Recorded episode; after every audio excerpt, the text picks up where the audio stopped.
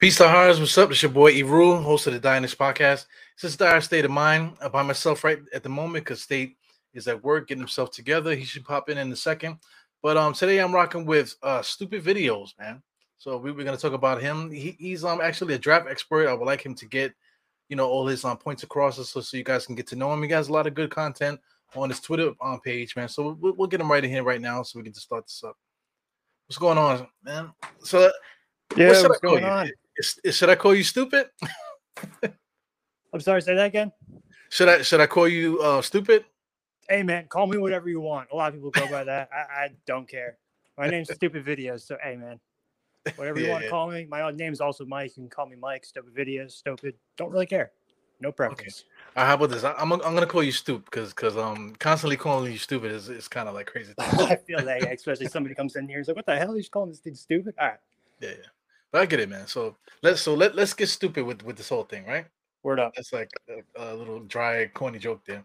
But um, you know, you you've been going crazy on Twitter, man. I saw I'm seeing the evolution of it. You started it off. You had the, you know, you had your little the the, um, the little picture there, but um, you didn't match the picture to your name, and now you, now you match the picture to the name and stuff. But um, Mhm. what's, what sticks out the most to me now is like this draft stuff. You really are showing off your your chops as far as like being an expert and stuff. So I'm, I'm gonna call you expert. You're like the Twitter draft expert for for us Knicks fans here. Sorry, say that again. Sorry, you kind of cut out there again. Of course. Yeah, no, I'm just calling you the the, the, the Twitter draft expert. Yeah, yeah. You want to start off with uh, number one? yeah, let's do it. All right, cool. So uh, number one currently, this one I know is probably going to be a little bit contr controversial, but uh, number one overall, I got Chet Holmgren. So let's go into my little scouting report thing I got going on here. So Chet Holmgren to me is an elite shot blocker due to his elite timing, hand-eye coordination, and anticipation skills, with an elite standing reach and overall defensive IQ as well for a freshman center. And he knows how to use those elite attributes very well for a 19-year-old seven-footer, in my opinion. He understands angles and how to use them against his opponents to compensate for his lack of strength very well, and on both ends too. He can guard majority of uh, people three through five uh, extremely well for someone his height. I would say he's probably a better defender three through five than majority of seven footers in the league currently. He has a seven foot wings or seven foot six wingspan, and uh, from all accounts is a legitimate seven footer. He's an elite shooter for a seven footer with a 37.5% three point attempt rate and a 39% three point percentage. He's got elite touch around the rim with an above 70% two point percentage and borderline elite touch at the free throw line as well, with a 72% free throw percentage, which is, of course, amazing for somebody with uh, his combination of skill, talent, age, and length. He's not afraid to draw contact at a 36.2% free throw attempt rate, which is pretty solid when you realize his uh, 38.4% three point attempt rate. And uh, oh, not only that, but he had Drew Timme deep in the post often, which forced Chet out a lot of times and made a move onto the perimeter, where of course you're not going to get fouled as much. Uh, every advanced metric points to this kid being. A, I can curse in this, right? Like a motherfucker. Perfect. Yeah. So uh, every advanced metric points to this kid being a fucking demigod. Uh, he's got solid footwork from all three levels. Uh, shows a three-level scoring potential, which is you know huge, especially for big men today. I'm of the believer you don't take a big unless you see him being at least an all-star in the top five, and I'm got him in my uh, first tier, which is my perennial all-star tier. So I, I think pretty highly of him, and I should say I'm sorry, I should say tier one is my per- perennial all-star potential tier. But uh, yeah, and not only that, but he's also a very good foot, or he's got a very good passer for a 19 year old as well.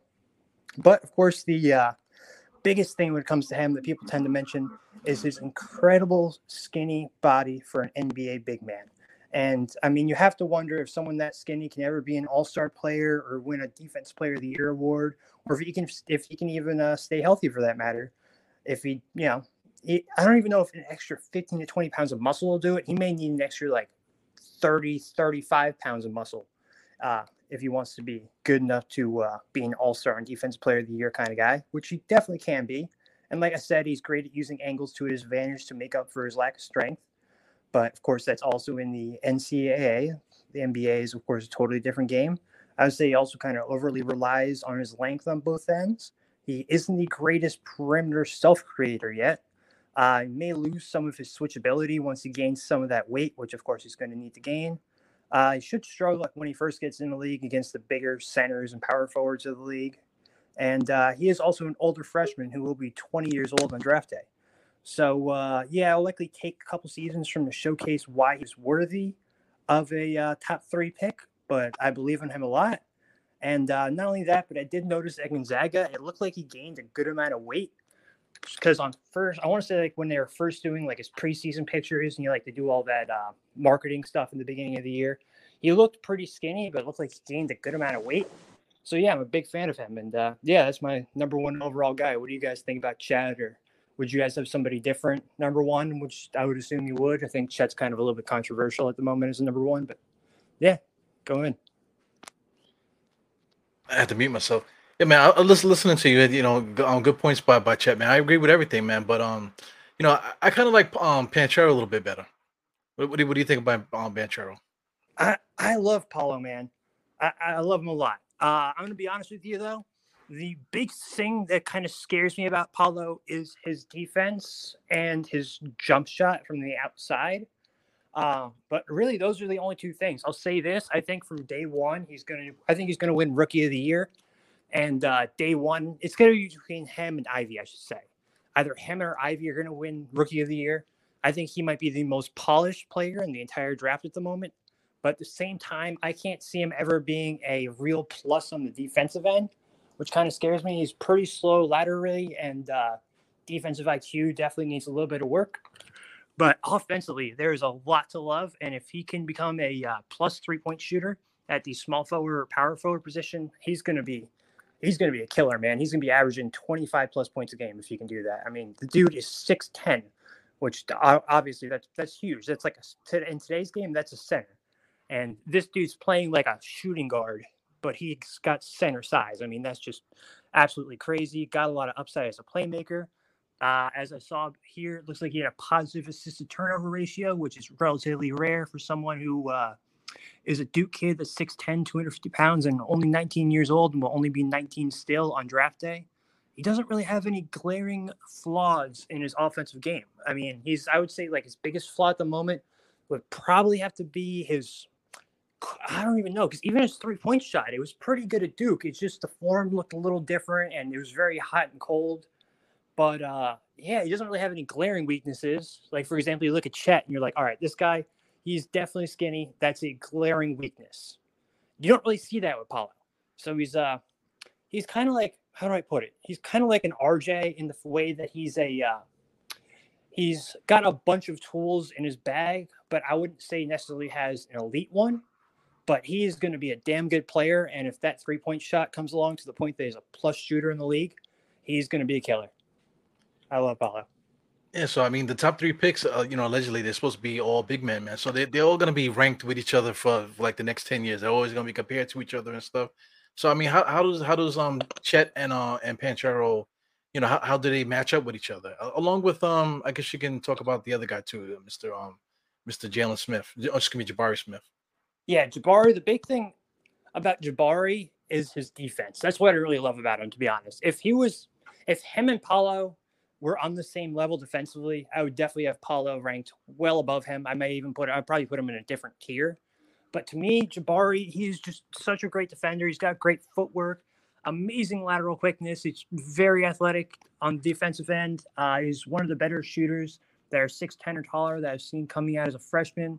You can tell the game comes easy to him and that he uh, doesn't have to work very hard to score against uh, NCAA athletes. He's a very fluid and agile athlete uh, he's got pretty broad shoulders and a lean body, which shows that he should be able to put on muscle pretty easily in the league, which should help his low two point percentage and his uh, lack of ability to get to the rim in college and finish through some contact.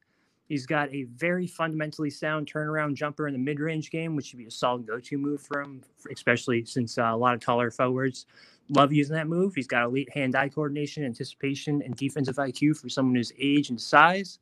And he also has a very good understanding of how to use angles, much like Chet, to stop his opponents on defense and take advantage of his uh, opponents on offense, which leads to a lot of easy buckets in isolation and him ranking a good or uh, gathering up a good amount of steals and blocks for Auburn. You could argue his archetype is exactly what you need in a modern four, which is a very efficient stretch four that can play elite defense for you.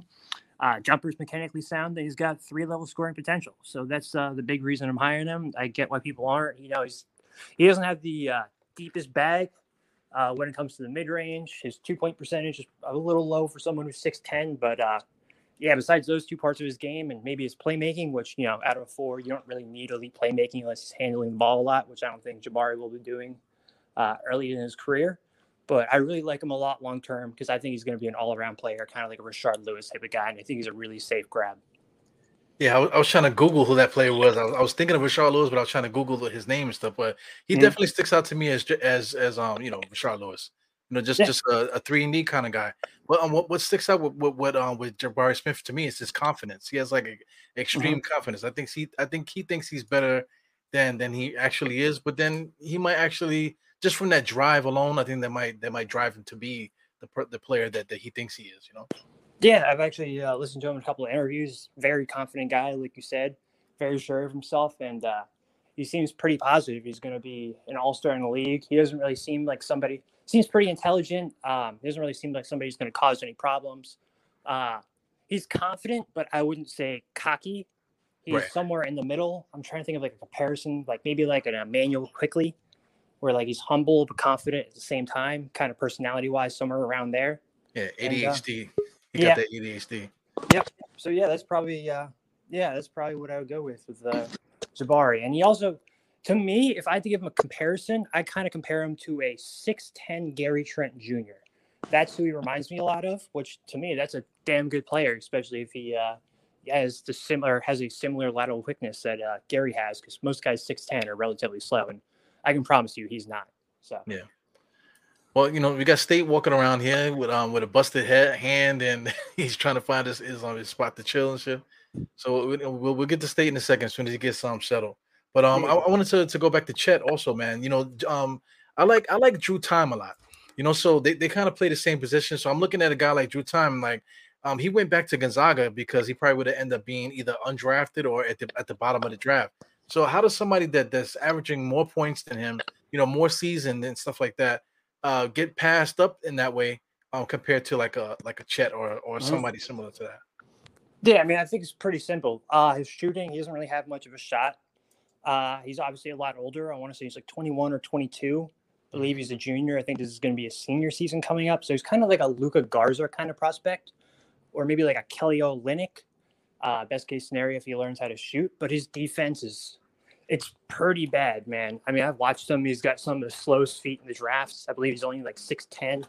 Uh, he's a little little fat, I would also say. No offense to him. I mean, I'm sure he's in great shape for a normal human being, but by NBA uh, person standards, he's uh, got a little bit of baby fat on him that he's definitely had to uh, get off, and he's had it for his entire collegiate career. So you have to imagine a lot of that's probably going to stay on at the NBA level.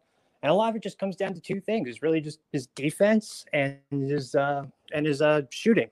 And if he can become a good shooter, I can see him being like a late first, kind of being like a Kelly Olynyk type of guy. But I don't ever see see him being an elite defender and elite like Chet. He was out the gate, like amazing on both ends. Drew, it took him really till his second year to kind of stick out. Uh, so yeah, that's probably the big difference would be, of course, the defense, the shooting, where they are at the same age, and of course the length and athleticism. Yeah, I got you. So I mean, Orlando Magic. What what what player do you think they should take? Yo, Eru, real quick, give me. Oh, hey, what's up, Style Videos? Oh, hey, what's up, Eru?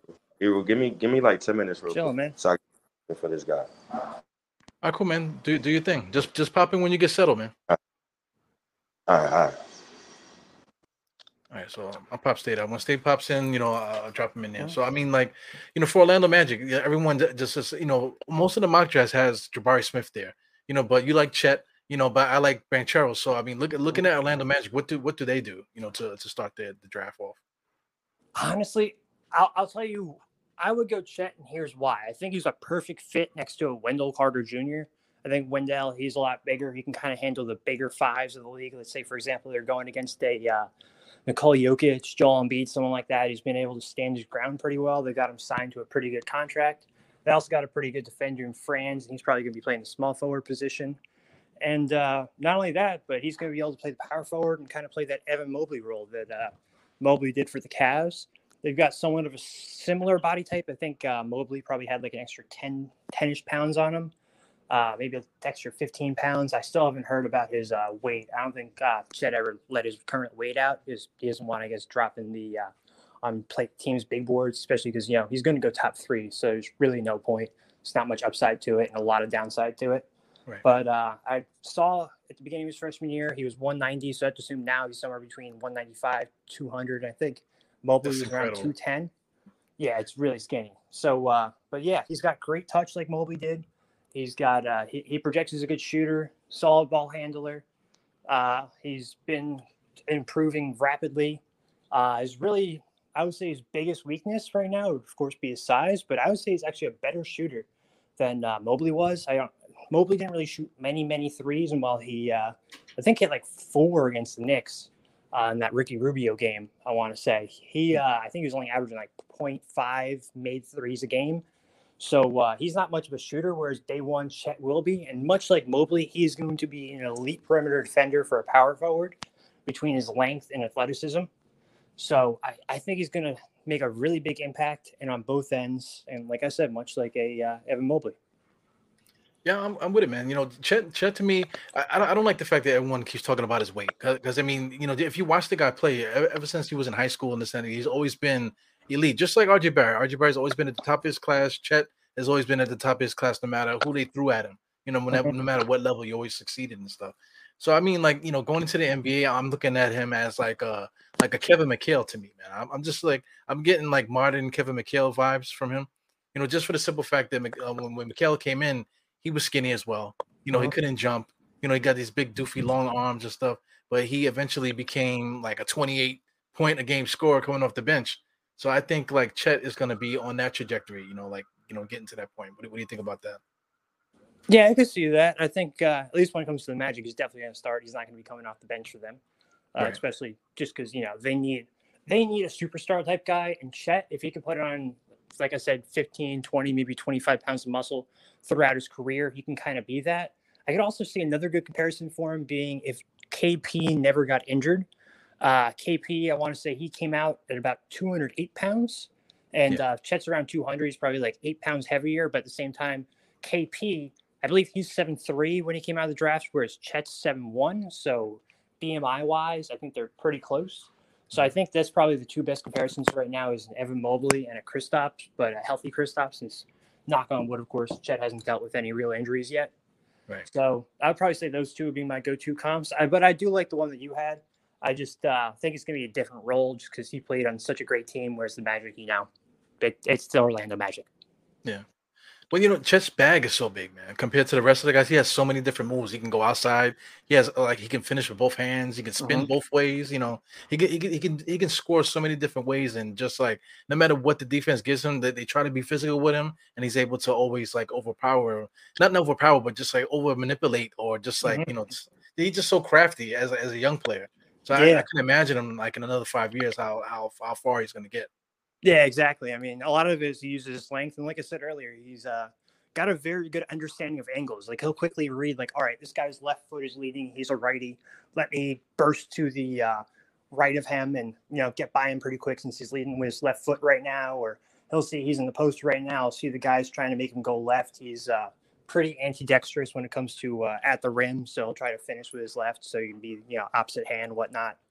Um, so yeah, he's a uh, he's a very skilled guy for a seven footer. I mean, if this guy was an extra, let's say, 20 pounds of, if he had an extra 20 pounds of muscle, I mean, he could be going over like Cade Mobley in that last draft. He's he's that skilled. That's really the biggest question mark for him is is he going to be able to put on muscle? And if uh, that answer is yes, he's going to be an all star. There's no doubt about that in my mind, especially next to a guy like uh, Wendell Carter Jr. or uh, Mo Bamba as well, who can you know kind of defensively cover up for his uh, lack of size. Yeah, I, I agree with that too. Wendell Carter Jr. He's he's a basically now he's a seasoned veteran, so he could protect you know Chet in in that way. So you know they'll be able to do that. You know, so mm-hmm. I, I, think I think I, I, agree with you with, with the pick for Chet to, to Orlando, but I still like Pencho though. You know, because just for the simple fact of the whole Walt Disney shit, I, I feel like they can they probably could um you know like advertise him a little bit better just just from the the wow factor, his athleticism, that type of thing. You know, to put you know people in the seats. But skill wise, you know, I think Chet's the guy you know. To, yeah, to I would I say Banchero's got definitely the higher floor. I think Chet's got the higher ceiling. So it depends what you want. If you want a guy yeah. like Paolo, who is probably going to be like three, four time All Star, but never make like an All NBA or defense, uh, all defense team, then yeah, you can take him. He's going to be a very, very good player, give you around 25 a game, probably play like slightly below average to average defense. Uh, he'll be a very, very good player. I'm trying to think of a comp for Paolo. Uh, maybe like a 90% Carmelo Anthony kind of guy. That's yeah. probably kind of the guy that I'm thinking of. Yeah, Carmelo uh, Anthony does be eating his Wheaties, man. Because Banchero's yeah. pretty, he's pretty strong, man. Yeah, Chubb. Oh yeah, he's a big boy. He's like 250 pounds already, and you know that's him at 19. So yeah, yeah. he's gonna be, he's gonna be huge. He's gonna be a big boy. Yeah, definitely, man. So I mean, this this is a Knicks podcast, man. So I, I just wanted you to get your your uh, stuff up because I know you can talk, and um, you uh, you let everyone know your enthusiasm about the draft. So like I said, I, am looking at you as a draft expert. So like I would I would love for for people to to look look for your for your information, your page, and everything that you put up. You're putting up great graphics and stuff like that. So, um, you know, people need to, to really see the the hard work that you're putting in with this draft stuff. Hey, I appreciate it a lot, man. If you could uh, if you could do that for me, I appreciate it. Yeah, definitely, man. So, I mean, let's talk about the Knicks, man. Right now, you're, you're at 11 now. You just posted that a little bit earlier today. So you, you posted Johnny Davis as this is really like um the big board. Mm-hmm. So um talk about Johnny Davis because a lot of people seem to be talking about him when it comes to the Knicks. Yeah. Uh, so Johnny Davis. Johnny is Johnny, and to me, I think has the deepest mid-range bag in the entire draft. He's a great isolation creator. Uh, not only that, but he was on a team where, how do I put? He was on a team where it was ranked top 25, but a lot of that is because Johnny drew so much attention away from his uh, team defensively that it just made him and his team look a lot. I'm sorry, not him. It made his team look a lot better than they really are because you know the other guys are always wide open because he's constantly getting doubled and dealing with drop coverage or triple teams when he's hot. I mean, that guy really carried that team. Uh, he's a very good defender, especially for the uh, workload he had to deal with offensively. Usually, guys, especially in the draft, if they're uh, the number one go-to guy and they're dealing with double teams and triple teams, they're not giving you much defensively. But when it comes to Johnny Davis, he gives you his all defensively, and you can tell at the end of every single game, he looks like he's dead, like he's ready to just fall asleep right on the court. So he gives us all. I like that about him. So like I said, probably is the deepest mid-range bag in the draft. Uh, he could be an even better fit in the NBA than college teams if the uh, team that drafts him has a good playmaking point guard to put next to him, and uh, another player on the team with that's a uh, better scorer than him. So he's not the one being game planned around and attracting so much attention. He's getting more easy shots. Uh, he's very active off ball, always trying to find a, uh, way to get open.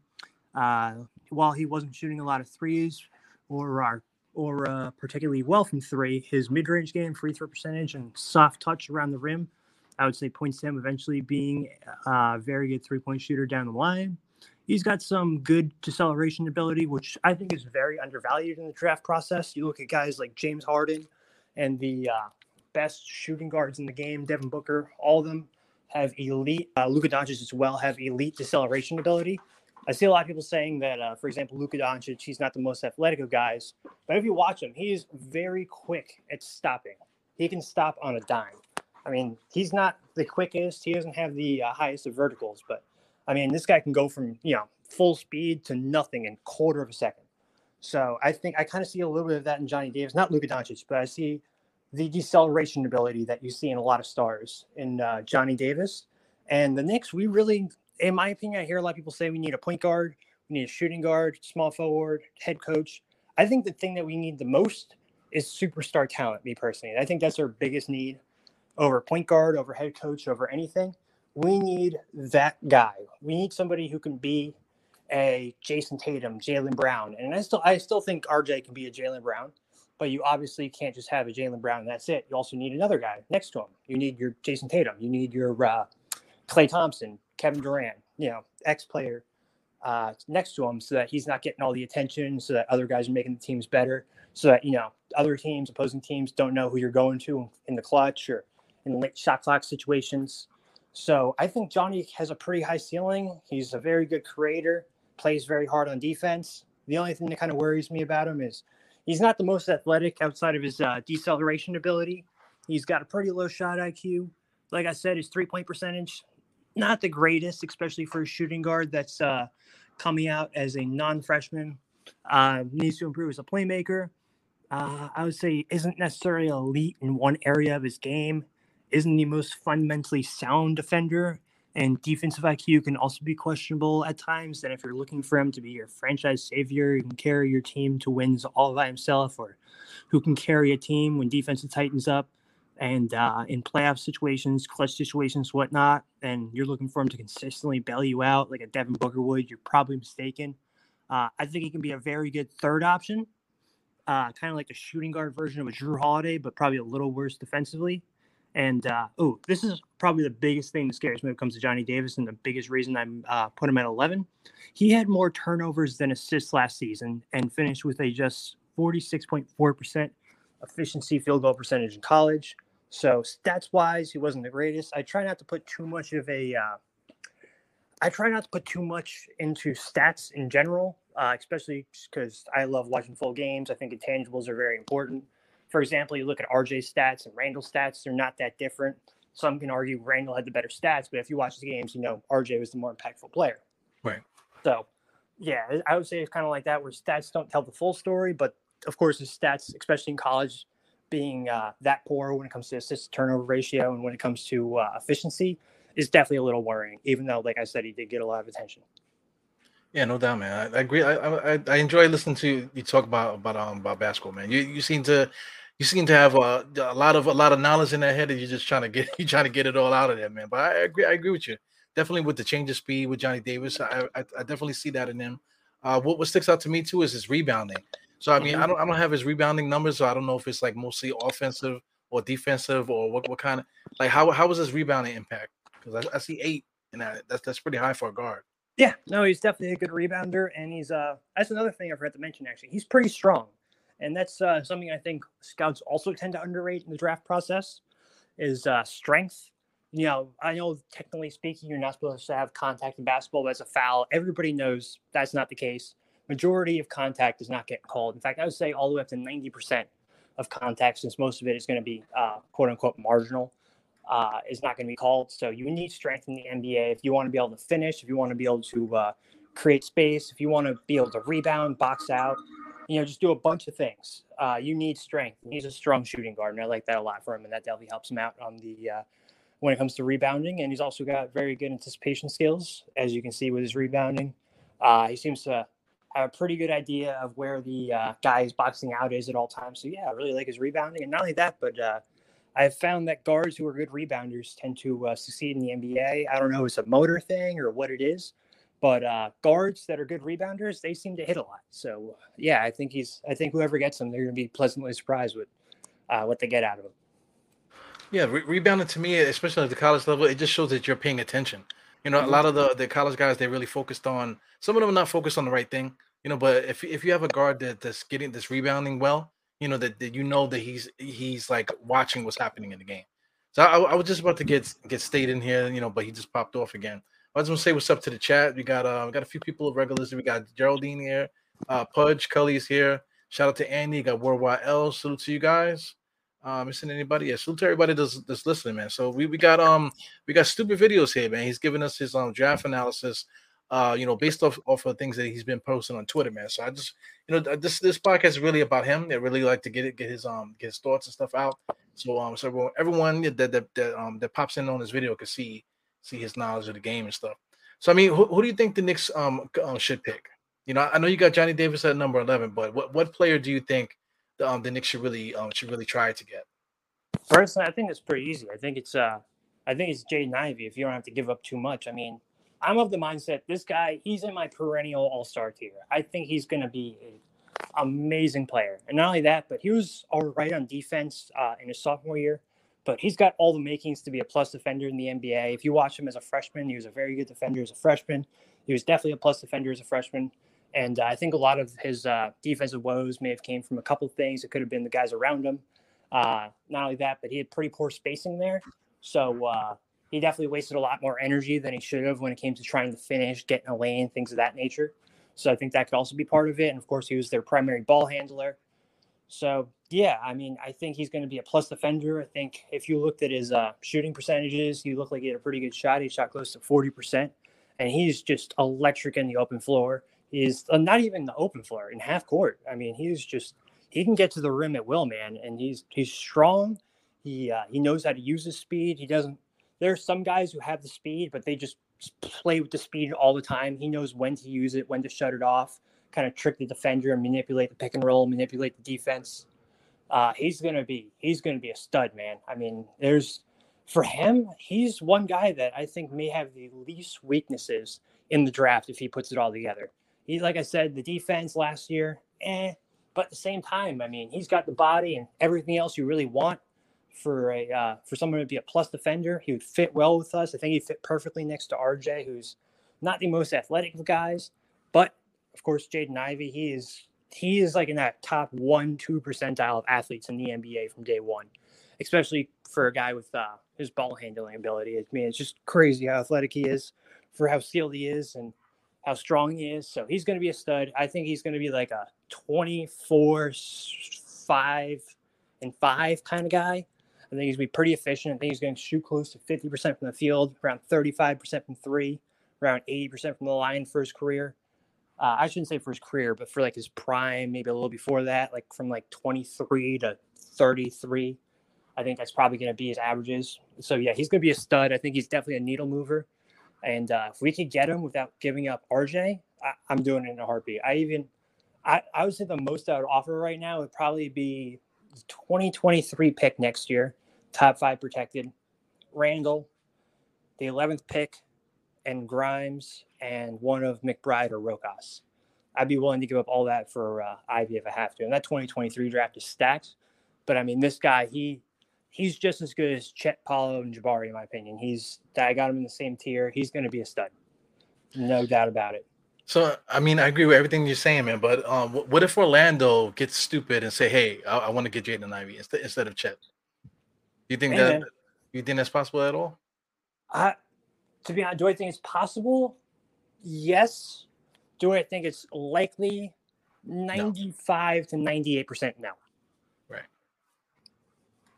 But I mean, listen, you know, the, the Kings they, they suck. You know, they, they do they do have um Swiper over there, you know, they got Davion Mitchell and um things of that nature. They, they could go that route too. They, they could be like they, they could believe they, they you know everyone could see AJ Ivey. They could they, they they know his family. His mom is incredible. You know he has his dad has the physical pedigree as well. Mm-hmm. You know so I mean um you know he he just a, a guy that's born to play basketball. So everyone knows this man. So Sacramento sees it as well.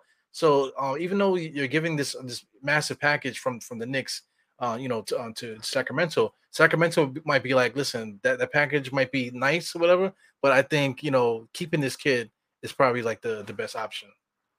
Can you yeah. see things keeping him? Uh, Ivey. Yes. I would say right now it's fit. Here's the thing. I would say it's probably 70 30 they keep the draft pick. Maybe actually I would say 65 35 they keep the draft pick. I would say it's probably, I don't know, probably like a 40% chance they take Ivey, but I heard they're really high on Keegan Murray, who I'm not necessarily the highest on. I would say he's a tier below Ivey for sure. And uh, there's a pretty big gap there. So personally, I know that they already have Davion, they already have Fox, but I think there's a big leap between him and Davion, and I think Davion can, you know, back you up the point guard and shooting guard spot, so you get a good amount of minutes off him, or for him off the bench, give him like 28 minutes if you back up both Fox and Ivey. And uh, not only that, but I think nobody's gonna be able to keep up with both Fox and Ivey. You're gonna have to have the most athletic guy on one of them, and uh, nobody's gonna have enough uh, speed in their backcourt to keep up with both. So if I'm the Kings, I'm taking them, but it's the Kings, man.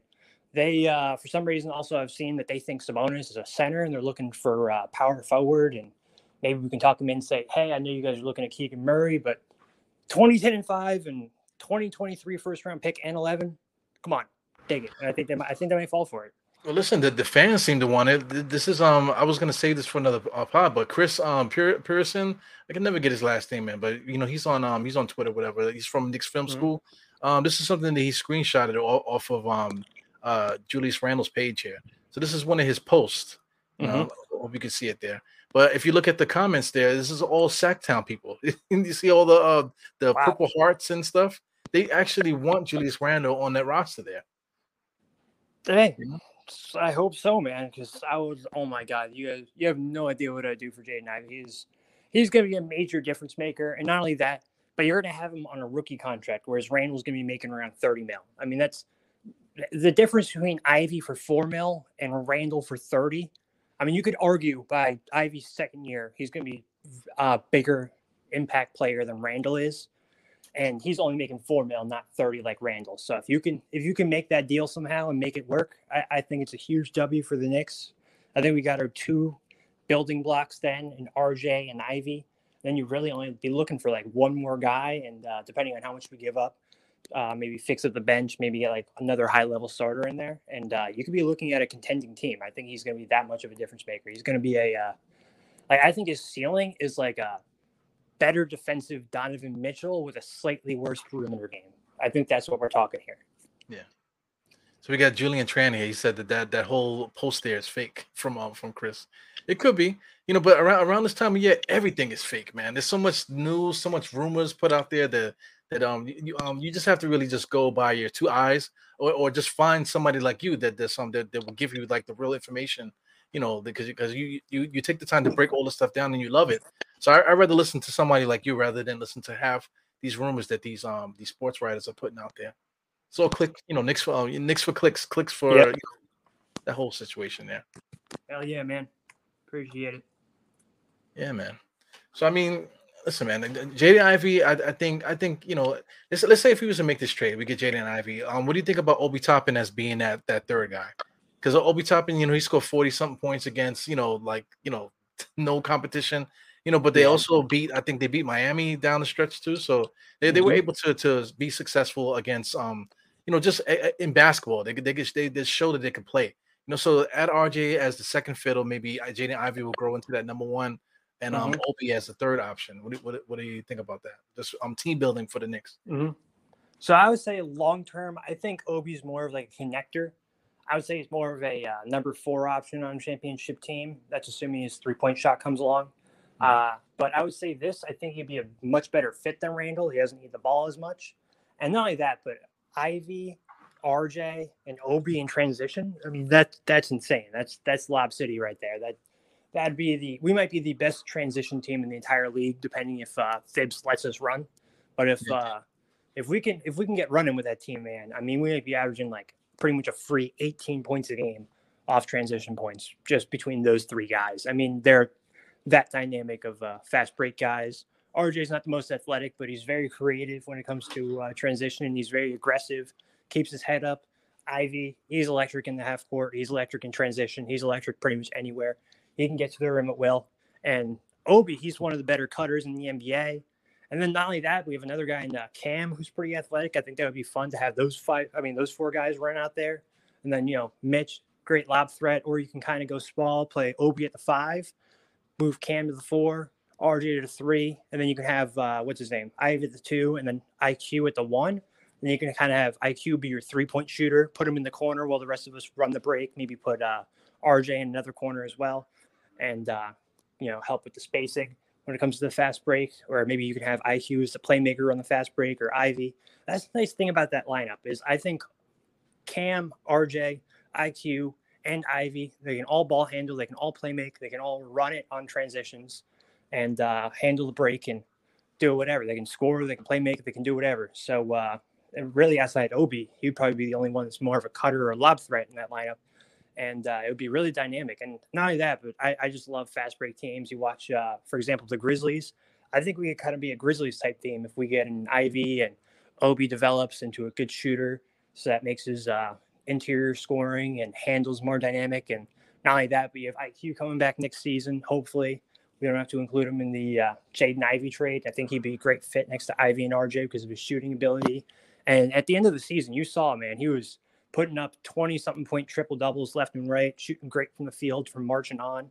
So uh, I think that'd be a really fun lineup to watch. And same with Cam. He was also starting to go off towards the end of the year and play really improved defense since uh, what he was doing in Atlanta. So I think that could be a really dynamic lineup. And if all of them, you know, take a big leap, I think we could be a uh, a top six seed with that team if all of them take the big leap and Ivey is like a day one stud, like a uh, Donovan Mitchell, for example.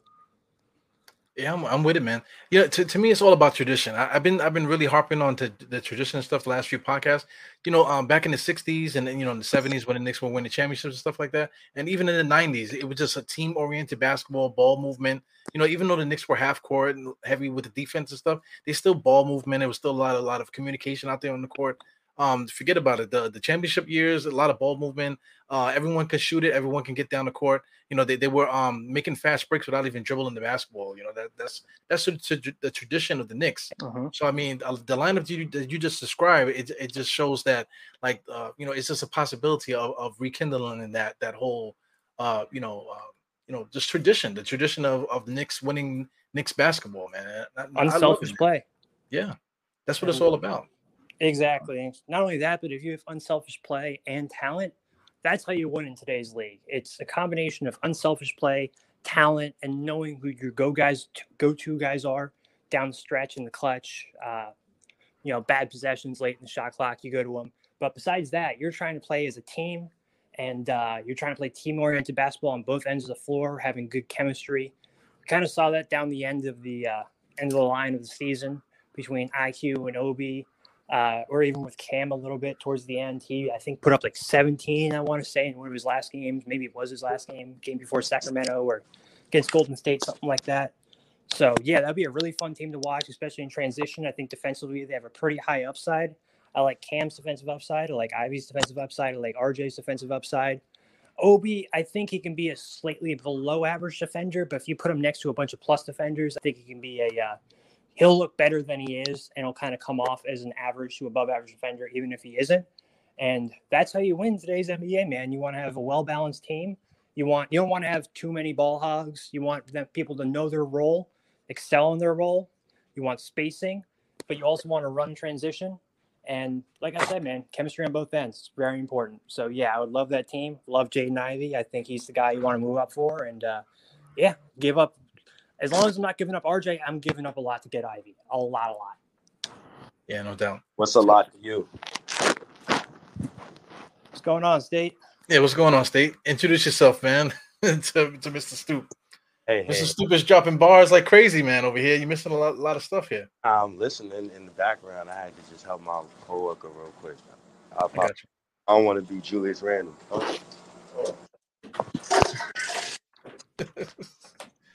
But um, you know, state. Yeah. So when um when um when you get when you get settled, man, you know, um, um pop back on, okay? No, no, I'm settled. You settled? Okay, okay. All right, so um, you, you heard what he was saying about um Jaden Ivey and stuff with the with the package, whatever. Is, yeah. is there anything that you that you wouldn't give up for for um Jaden Ivey? No, I anybody but RJ. I'll give up the I'll give up a lot to get Ivey because you're at the point where you got to make a move now. You got too many assets sitting on each other, and it reminds me. Remember Danny Ainge when he had too many picks, and he had Jaylen Brown. There was rumors he was going to trade for Kawhi, and he just let those picks. He just kept them, and he ain't do nothing with them. And well, it was smart by the way because they was in the championship this year. But at the same time, when you got too many assets like that, you can't be just sitting on that. Just can't sit on it. So I feel like this is the summer where you make that move. And then just listening to Ivey talk today, and then listening to him not mention anything about Indiana, and then mentioning, you know, New York, you know, it's ways to to to get to New York and, and stuff like that. I hope Leon Rose is doing something special for his CAA client, you know. Tired, of him being wild. He, he's conservative. I don't know why he's so conservative. Maybe because of the Carmelo Anthony trade, because he was Carmelo Anthony's uh, agent, and also maybe because of Andreas Barzel. Remember, he started. He was the traded for him as well. So, you know. I personally, I personally think he's. Listen, I'm not a fan of what Leon's done so far. You're right. He's really, really conservative. But at the same time, there really haven't been, besides maybe like Harden, who, as we all see, it's the right decision to not have traded for him. He looks like he's kind of fallen off a cliff at this point. But there really hasn't been that guy that's asking out that you're like, all right, this is the franchise guy. And I think they're looking for a game changer, game changer. And not only that, but somebody that they can get without giving up RJ. And that I don't think that's came up yet. So I think they're hoping and Donovan Mitchell asks out. and then we can kind of combine him with an Ivey and an RJ. Hopefully, you know, God, please get us Ivey. God, please, please. He's so. God, Anyway, please. if get Donovan, home. Ivey, and RJ, oh. I mean, that is a dynamic front three. Yeah. Extremely dynamic. That is written So- in stone. It's like, how do you not go get him now? It's- That's what I'm saying. you gotta go. get- You gotta do that move. Hey man, tell Worldwide Wes do something. I'm waiting. Get me Donovan Mitchell and Ivey. I, I will not complain. Give up the entire team but RJ. I would Wow. not complain a bit. I need those three in MSG. you Donovan Mitchell and Ivey. Okay, we gotta stop the 2K, man. I Yeah. know, I know, I know. I- I'm playing. Because I mean, we're gonna we're gonna have no roster. It's gonna be like the Miami Heat roster before they got LeBron. It's gonna be like you know butt naked, just them two guys. oh yeah, it would be it would be barren. That'd be dry. That'd be drier than Sahara Desert, man. yeah. Well, listen, man. Uh, the the chances of, of the Knicks making a trade, you know, we got we gotta have to pray to all the gods. We're gonna have to pray to the to the Panther pantheons and and the freaking um, Greek pantheons. We have to we got to um, pray to every last god that we could think of in order in order for it for it to go our way here, man. But uh, one guy you have on pinned to your to your page is um, Malachi Branham. So this is um, you think this guy is gonna be the steal of the draft? Yeah.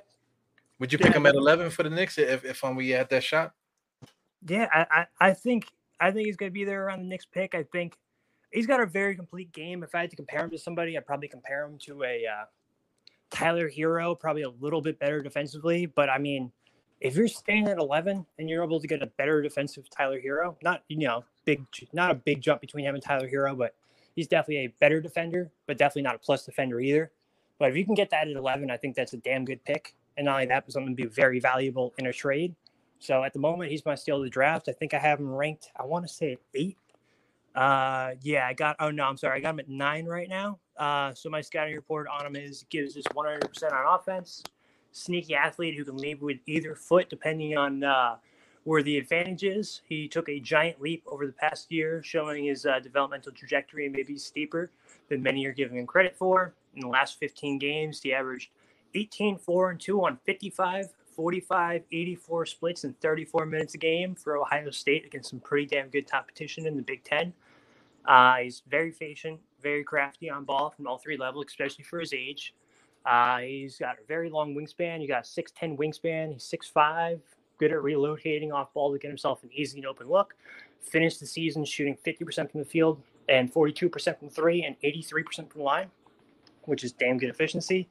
Defense improved as the year went on. He uh, is ahead. Uh, I'm sorry, has probably the second best mid-range game to only Johnny Davis in the entire draft.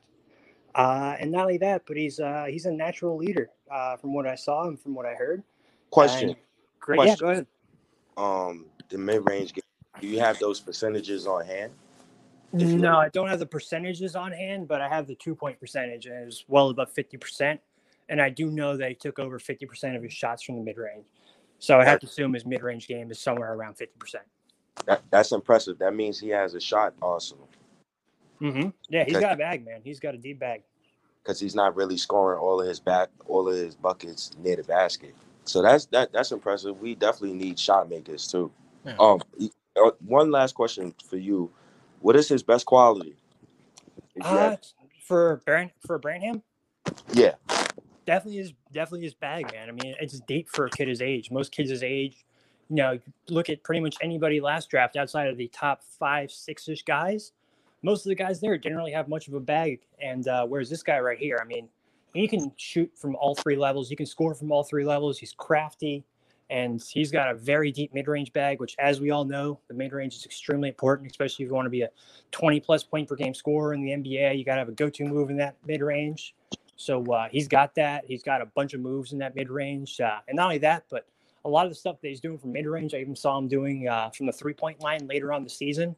So he's got a steep developmental trajectory. Is another thing I think scouts undervalue is uh, developmental trajectory. And uh, yeah, yeah, he's, I, I like him a lot. You, you got a, a pro comparison that, that you would um, compare him to? Yeah, it would be uh, definitely Tyler Herro, but a little better defensively. If he hits this, I'll say like 10 percentile outcome, I think he's a better defensive Tyler Herro. can you can you can you for the older Nick fan? Can you get him a, a comparison from a player from the '90s or the early early 2000s? Oh, that's a tough one. Um, who I got I got one. What do you think about Cuttino Mobley? Ah. I think I think he'd be a, a little. I think he's gonna be a little better offensively.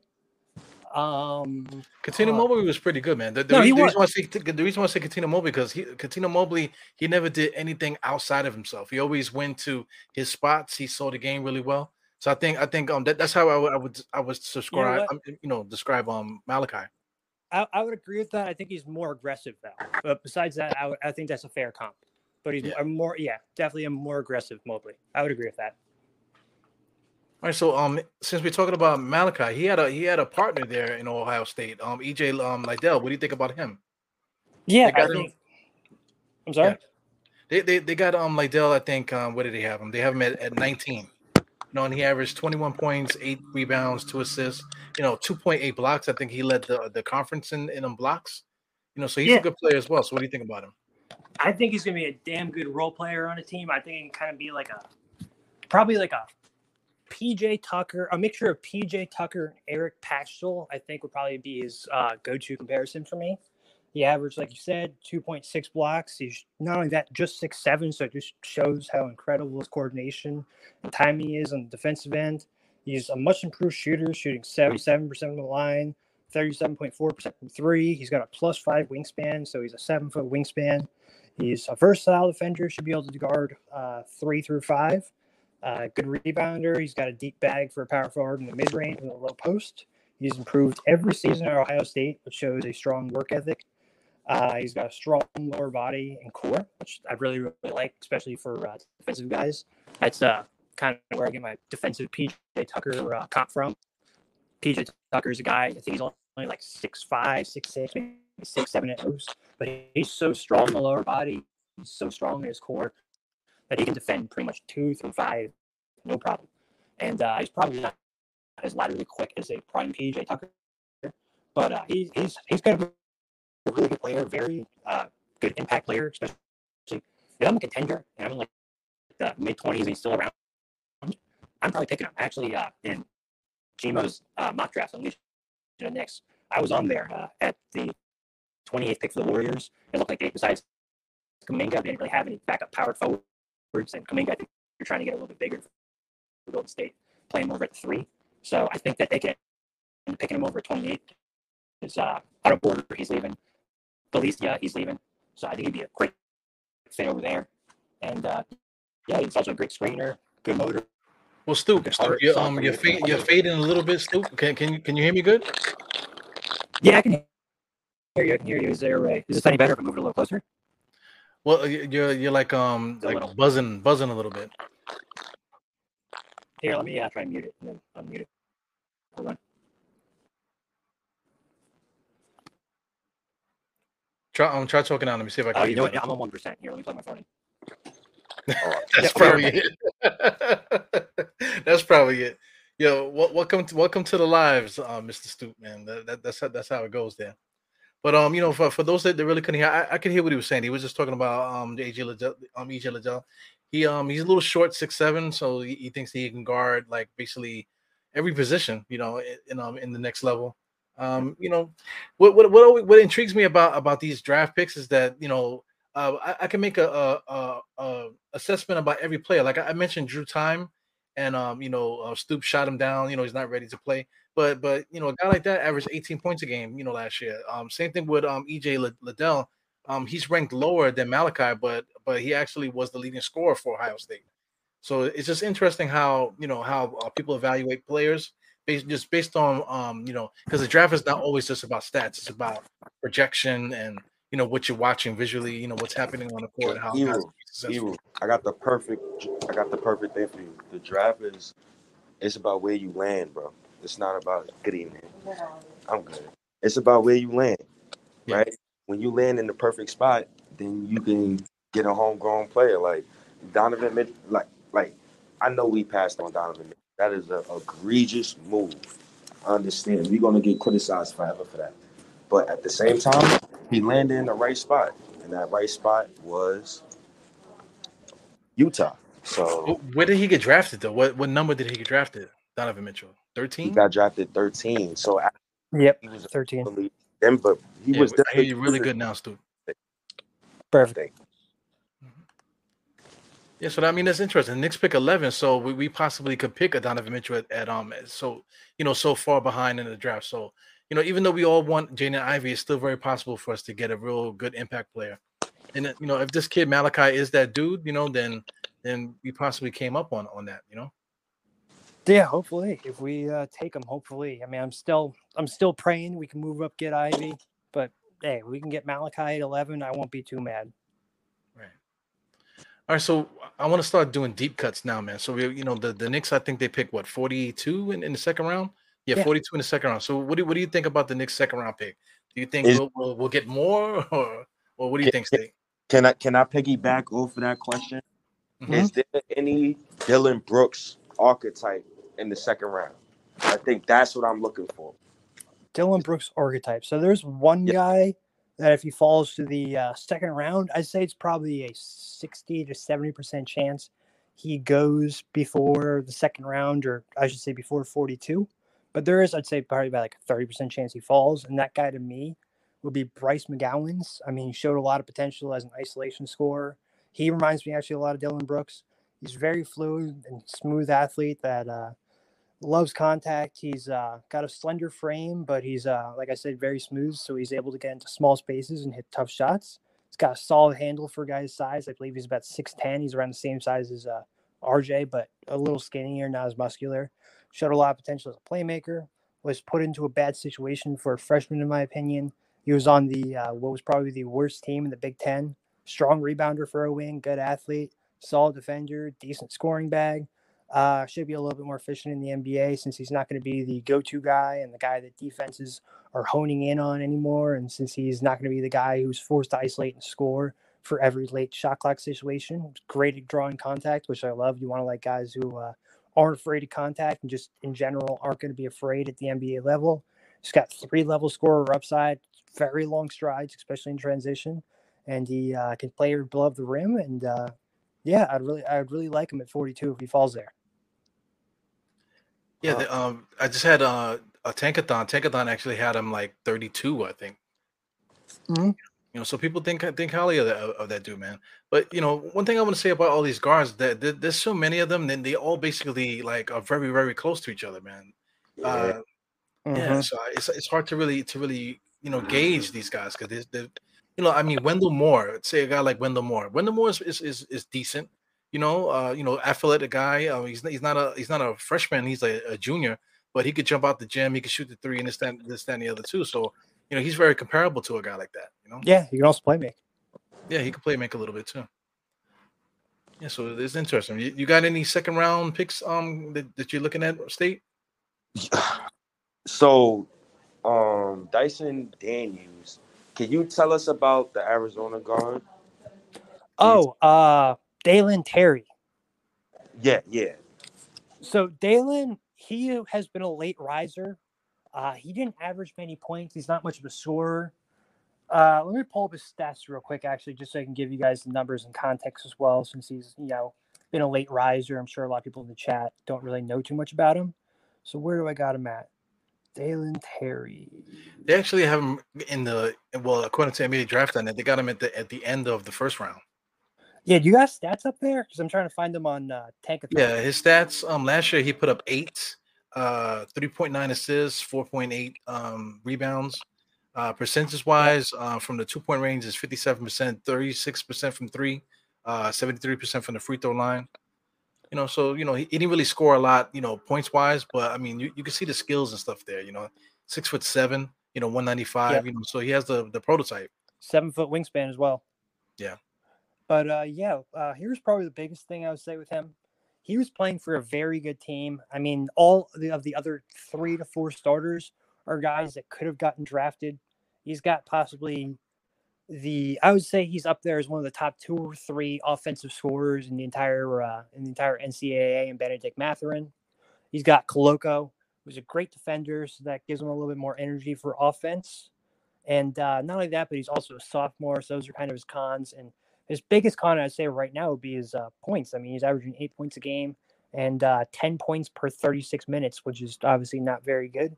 So he's not a very aggressive guy, and he did average five assists per 36. But like I said, he was on one of the better offensive teams in the entire NCAA. so that's going to be a little bit inflated.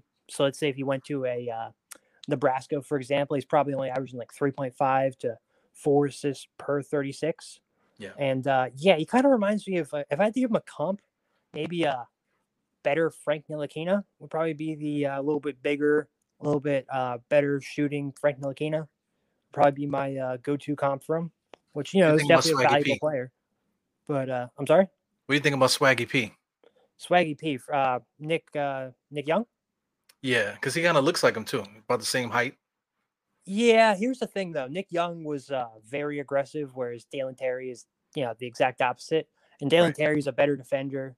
Uh, and not only that, Nick Young was a much better isolation scorer, whereas this guy Dalen mostly scores off of uh, cuts or pump fakes that lead to drives. So he's not really much of a creator, whereas Nick Young was. But like I said, he's a better defender than Nick Young, and he's also a uh, better playmaker than Nick Young. And uh, I believe he's a better rebounder too. He averaged about 6.3 rebounds uh, per 36. I don't think Nick Young a- averaged that in college, though I could be wrong. No. So I would say similar build, uh, similar athleticism, but uh, yeah, a little bit different when it comes to the scoring and the uh, playmaking. What what sticks out for you? Um, because because you mentioned him, State. What what um what do you like about this kid? Six seven. you just need a wing, I- right? Li- li- listen, somebody, somebody, um, because I wasn't really focused on the draft this year, so I, I'm, I'm really happy that you know Stop Videos pulled up on us so he can give us a good explanation about a lot of these draft prospects. I was totally in on playoffs. I wasn't like the 2021 season and the 2020 season where I was really looking at it. So I'm just going off a whim. And when I seen the tweet today, I'm like, oh, six, seven point guard. Oh, you, look good in the highlights. So let me just ask Stop Videos what, what, what's up with this guy. You know, I'm not going to sit here and act like I do know. Nah, I don't. And that's the reason why I asked Stop Videos, please come on. I know you asked them. I, I mean, shit, he asked himself to come on as well. So hey, man, that's why I'm shutting the fuck up when he speak, and I want and I want to hear who the hell is these guys. So I'm glad he's on tonight. Appreciate Word, you. man. Appreciate you. Yeah, man. I mean, like I, I'm the same way. I was I was more focused. Me me and State, we were talking about playoffs all year. You know, we was we was like focused on it.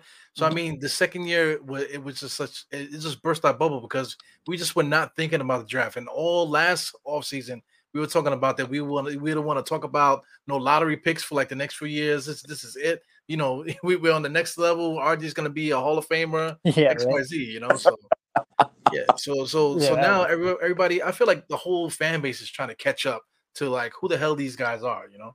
I know, right? Nobody knew we were ever gonna like be in the lottery until like what, like February, late January. So Yeah. yeah, it, it was weird. We went from you know we're gonna be a top four seed, make it to the second round. Finally, RJ's gonna take the next step to. uh We need Jaden Ivey and Donovan Mitchell. So it's been a pretty uh took a pretty sharp left there. Yeah, stop. I remember. I remember when I said this. Me and Iru had a combo. Mm-hmm. It was when we went 12. We was 12 and 14 at the time. And I said to Eru, I said, Eru, this ain't looking good. This shit thinking. Thibodeau just benched Kemba Walker, and he's starting to bum. And then you know I don't like Alec Burks. It's nothing against Alec Burks. He's just put in the wrong role. So, I agree with that. you know, I, I I gotta see, man. I gotta see, man. Well, you know, everyone everyone keeps talking about point guards, right? So, what do you think of the, there seems to be a lot of point guards in the second round. So, do you, do you have any opinion about any of these point guards? I- I'll throw two out: um, Ryan Rollins and T.J. Davison. So I mean, JD. Ryan, I'm sorry. You want me to me to go or state? Um, you, you you're, you're No. the expert. Yep. You go, brother. That word. Yeah. So uh, Ryan, I would say he's more so of a uh, combo guard. It's not really much of a uh, point guard. In fact, I would say he's probably less of a point guard than Immanuel Quickley is. But over at 42, I like him a lot. He's uh, I want to say six four, but he's got a six nine and three fourths wingspan, which I really do like a lot. Uh, he's still only 19. He's going to be uh, turning 20 on July 3rd, though. But at the moment, he's still only 19. So he's got a very good wingspan. He's a pretty good. Uh, he's got really good touch at the rim. I noticed. Uh, he only shot 31% from the uh, three point line, but it was on a pretty good amount of attempts. But his uh, two point percentage was a good amount above uh, 50%. And not only that, but his uh, free throw attempt rate I liked. It was at around 33%. So he uh, doesn't mind contact. He had a great assist turnover ratio for a shooting guard of a uh, 1.62 assists for every turnover. And uh, he also averaged four assists per 36, seven rebounds per 36 as well, which is damn good for a uh, six foot three and a quarter guard. And uh, yeah, at, at 42, he's another guy I'd really like there. I think he's going to be a, a, uh, pretty good scorer off the bench for somebody. Showed a little bit of defensive upside. He's a good ball handler. Uh, I think he'd be kind of like a, if he hits a ceiling, a better Alec, like a smarter and better Alec Burks, I'd say. Yeah, I like that. I, I like that um, analysis there. Uh, what, what what do you think about JD Davison? Yeah, JD, he's a uh, he's very athletic. I mean, he can get up the court in a couple seconds. But the problem is, he was playing against bench players most of the year, so you can't really take his stats too too seriously. You're mostly going off the tape there, and he was sitting behind some guys who a good amount, I would say probably over 30 guys in the NCAA are easily starting over. So uh, he's a project. He's got a I'm sorry. No, that was an advertisement. oh, you're good. no, I was just saying, yeah, he's uh, very athletic. He's an upside guy. He's a guy that if you grab him, you're probably gonna have to throw him in the G League for a year or two, and then uh, bring him up. But he's got a good amount of upside. He's a guy at 42 that if you pick him, he could be a starter down the line. I can see him kind of being a uh, Collin Sexton type of player.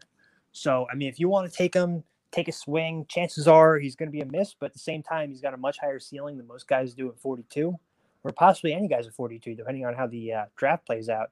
So I wouldn't mind him. Like I said, our biggest need right now is probably talent.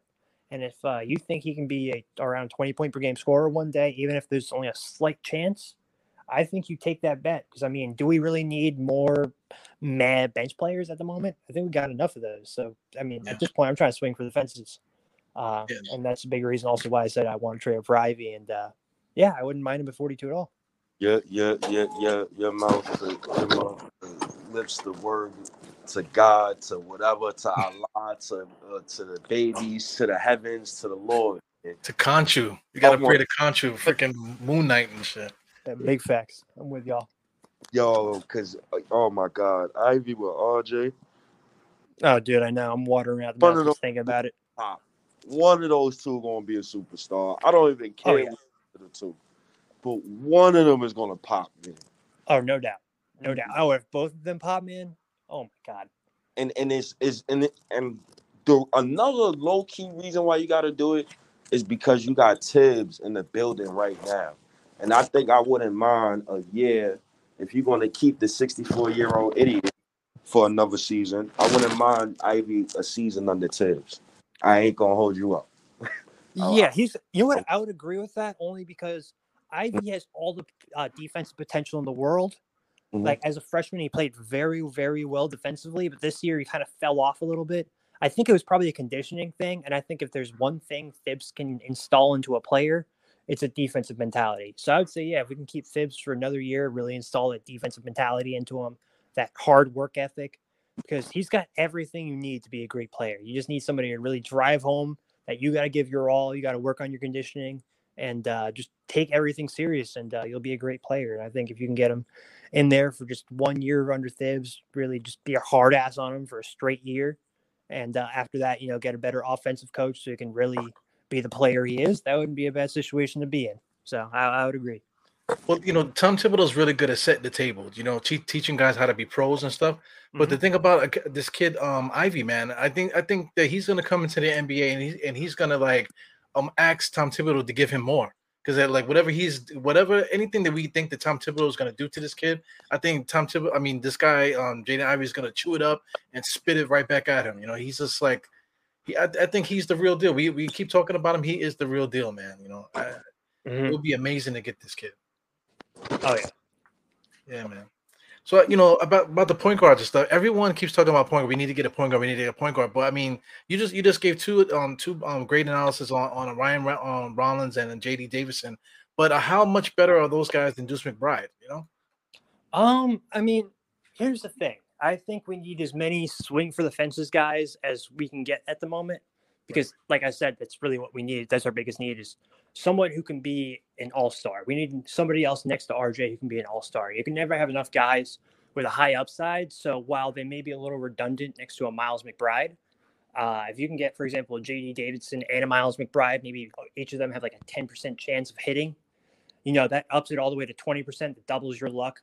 Then maybe you got a one in five chance that, you know, an all star level player or close to it. And uh, I'm with that, man, because I'm tired of getting these, uh, you know, middle of the pack bench player guys from the draft. I'm trying to, I'm trying to get some cornerstones in here, man. Yeah, no doubt. So I mean, so let's do let's do some um some sleepers, man. So I, I I'll play a, a video, but very briefly. You know, so just tell me what you think about this guy. I hope hope you can see it on your on your screens. There. Alondes Williams is a six-five combo with dumb bounce and dimes. He's the third leading scorer in the ACC, and with the spread floor in the league, he's going to have a lot of opportunities to play above the rim. He gets a lot of his buckets off the dribble, and he's low-key crafty with it and likes to spin move like on this play. Tilting the court downhill, gets to the bucket. Yeah, so I, it's a minute video, man, but the video just it just gets better and better. So how does a guy like that? He's not on anybody's draft boards. I think um uh, uh Tankathon just put him at number 60. So I mean, how could how does a guy like that don't don't even get talked about up until like a day before the draft? Yeah, so uh, that was Alondes Williams. He's yeah. a six-five guard. He went to Wake Forest, born in 1999, so he's a little older. Uh, but to be honest with you, it would probably be a couple things. Number one, of course, the age. Uh, he's not the quickest of guards. Um, so that's probably a, uh, big hit that he's taking. You know, slow senior guards, those guys kind of don't tend to translate. But at the same exact time, he's got a very high IQ, very good finisher, was very efficient from all three levels. He's very creative, I would say, very fluid and agile. He's got great feet, uh, great court vision. That's probably the uh, biggest plus for him. I think he's going to be a very, very good backup, uh, personally. Uh, he can kind of be like a poor man's who would I compare? Like a poor man's, a slower poor man's Deron Williams would probably be my go-to. Uh, he can rebound, uh, but I will say this about him: while he is not athletic at all, kind of like a Johnny Davis, he has a pretty good stop and start ability. And uh, not only that, but he, he's got some hops. He can dunk. He can definitely dunk. So uh, yeah, he's uh, he's very sneaky, very crafty, very good playmaker. I think he's going to be a high level uh, backup point guard. And uh, I would agree. I think he's extremely underrated. I got him in, I want to say, my lower 30s, maybe late 20s at the moment on my big board.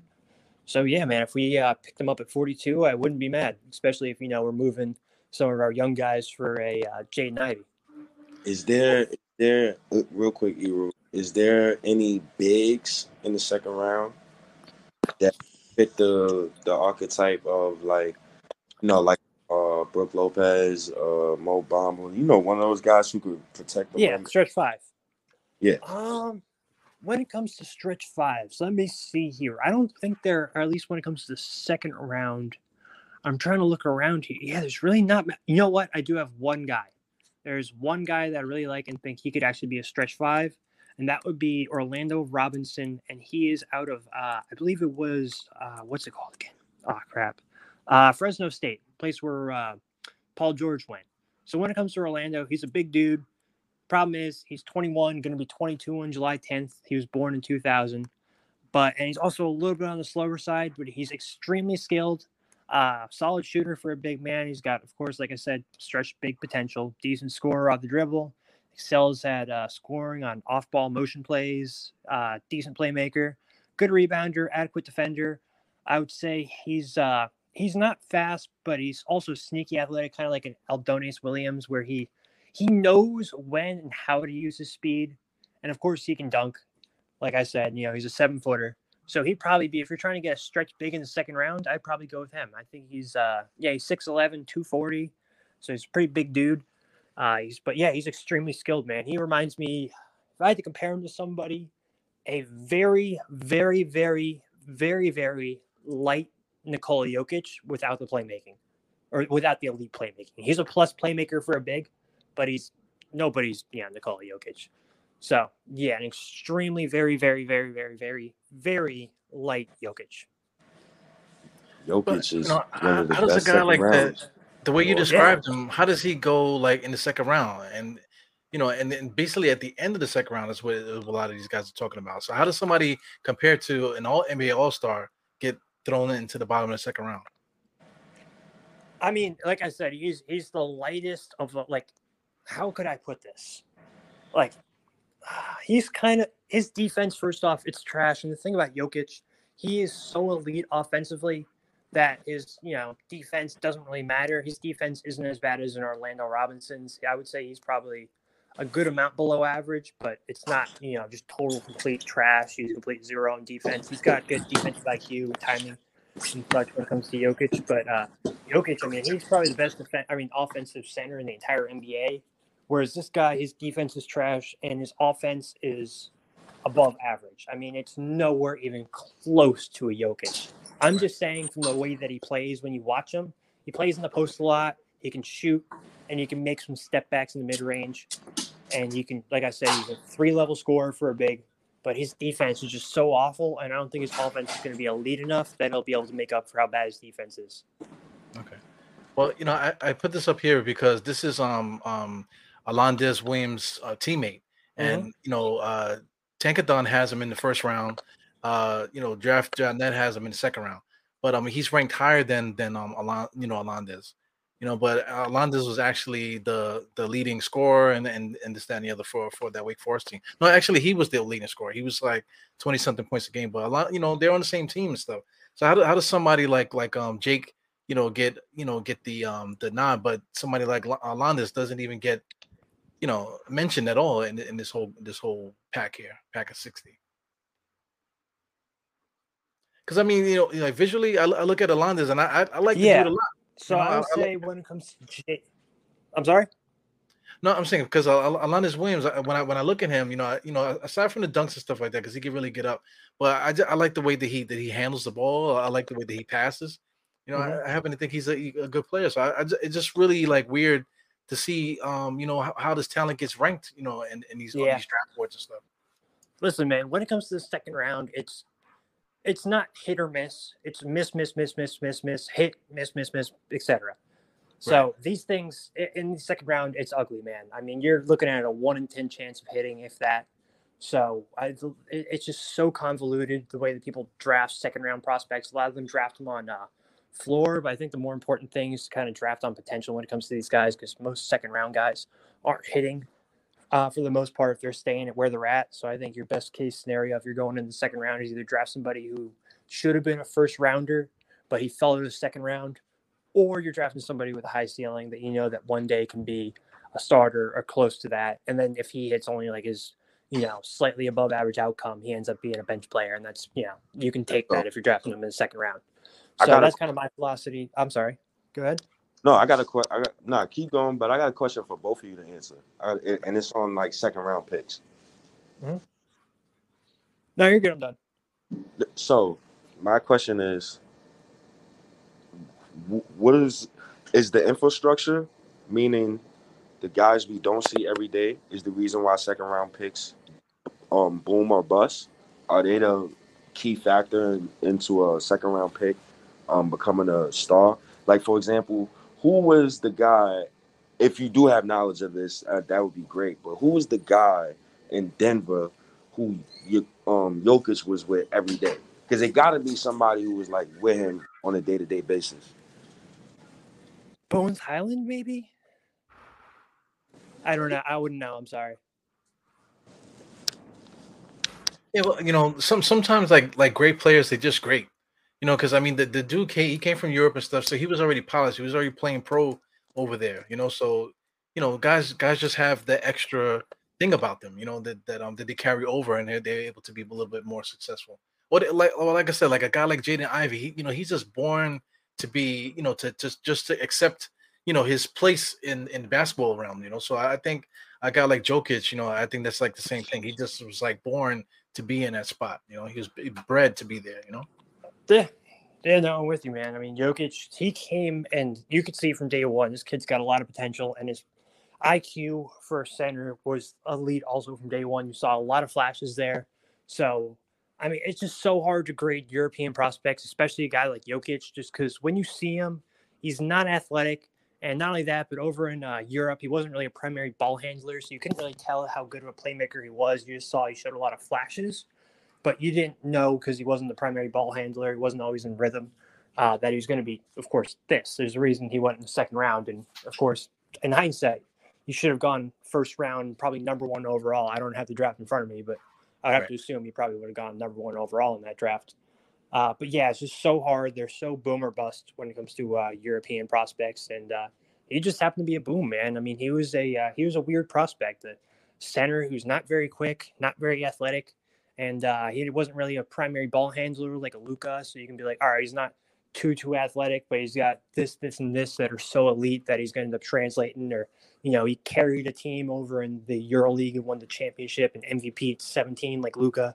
So it's a lot harder to grade guys like that and that's how most European prospects are. Most of them, they're not Luka. They're not averaging like 18, 8 and 8 at 17 and winning MVPs and finals MVPs. So uh, yeah, I mean it's just rough, man. So when you see archetypes for centers that are being drafted high, it's mostly athletic guys who are great defenders that have a lot of potential on offense, and that doesn't really fit Jokic's archetype. So I right. think that's why he fell. But at the same time, man, there's going to be guys like that in every other draft. There's going to be I would say every yeah about every other draft there's going to be a stud that's taken in the second round. And hey, who knows? It could end up being the guy we pick. Hopefully. Right. You know, Knick fans very hard on our, on our team too. That if somebody's missed, they say, "Oh, we missed this guy, we missed this guy," and we get really stressed about it. Mm-hmm. But like a guy like Jokic, you know, how many teams passed him? You know, he went all the way to the second round, so everybody everybody was looking through the same glasses. You know, that, that's why he was mm-hmm. he, he fell so far. You know, that's a fact. But, yeah you know one, one thing that that um that that um you have to really really look at um, prospects also is they say like a guy like the, this guy Ivey Jaden this guy Jaden Ivey he's the one. But I mean look at the family that he come from. If you look at if you talk to his mom and look at their relationship and stuff like that you see that this guy is just a different on a different level. Look at Immanuel Quickley the, the um his religious background and the relationship that he has with his family yep. RJ relationship with his family uh Quentin Quentin Grimes, the relationship with his family. Obi. I mean, if you, yeah, Obi too, incredible. With his dad, him and his dad and his sons are always together. Yeah. You know, so that's the foundation of a piece that, that that's very important when you when you're looking at at uh, when you're trying to build a club and you're trying to put a certain kind of uh, person together. You know, so we, we definitely have to look into that as with, with these draft picks as well. Yeah, background is huge, man. I mean, that's a big reason that GMs they work out and interview so many guys these guys truly are. Because I mean, a lot, of, like you said, a lot of the guys between like I don't know, like probably like 13 to 14, all the way to like 30, the gap is pretty small there. So the thing that's going to separate a lot of them is going to be, you know, what's up here, what's in your head, what are the people around you like, how are the people around you pushing you, are they pushing you in the right ways, the wrong ways, who are your trainers, how you know what's their reputation, and things like that and that can be the big difference between somebody who you know went 18 and became an all-star and a guy who went in 11 and now he's at the league in four years you know? So right. that's that's huge and that's the thing that kind of you know sucks when you're a, what i like to call a couch scout like me where you're just you know sitting at home just kind of doing it as a hobby.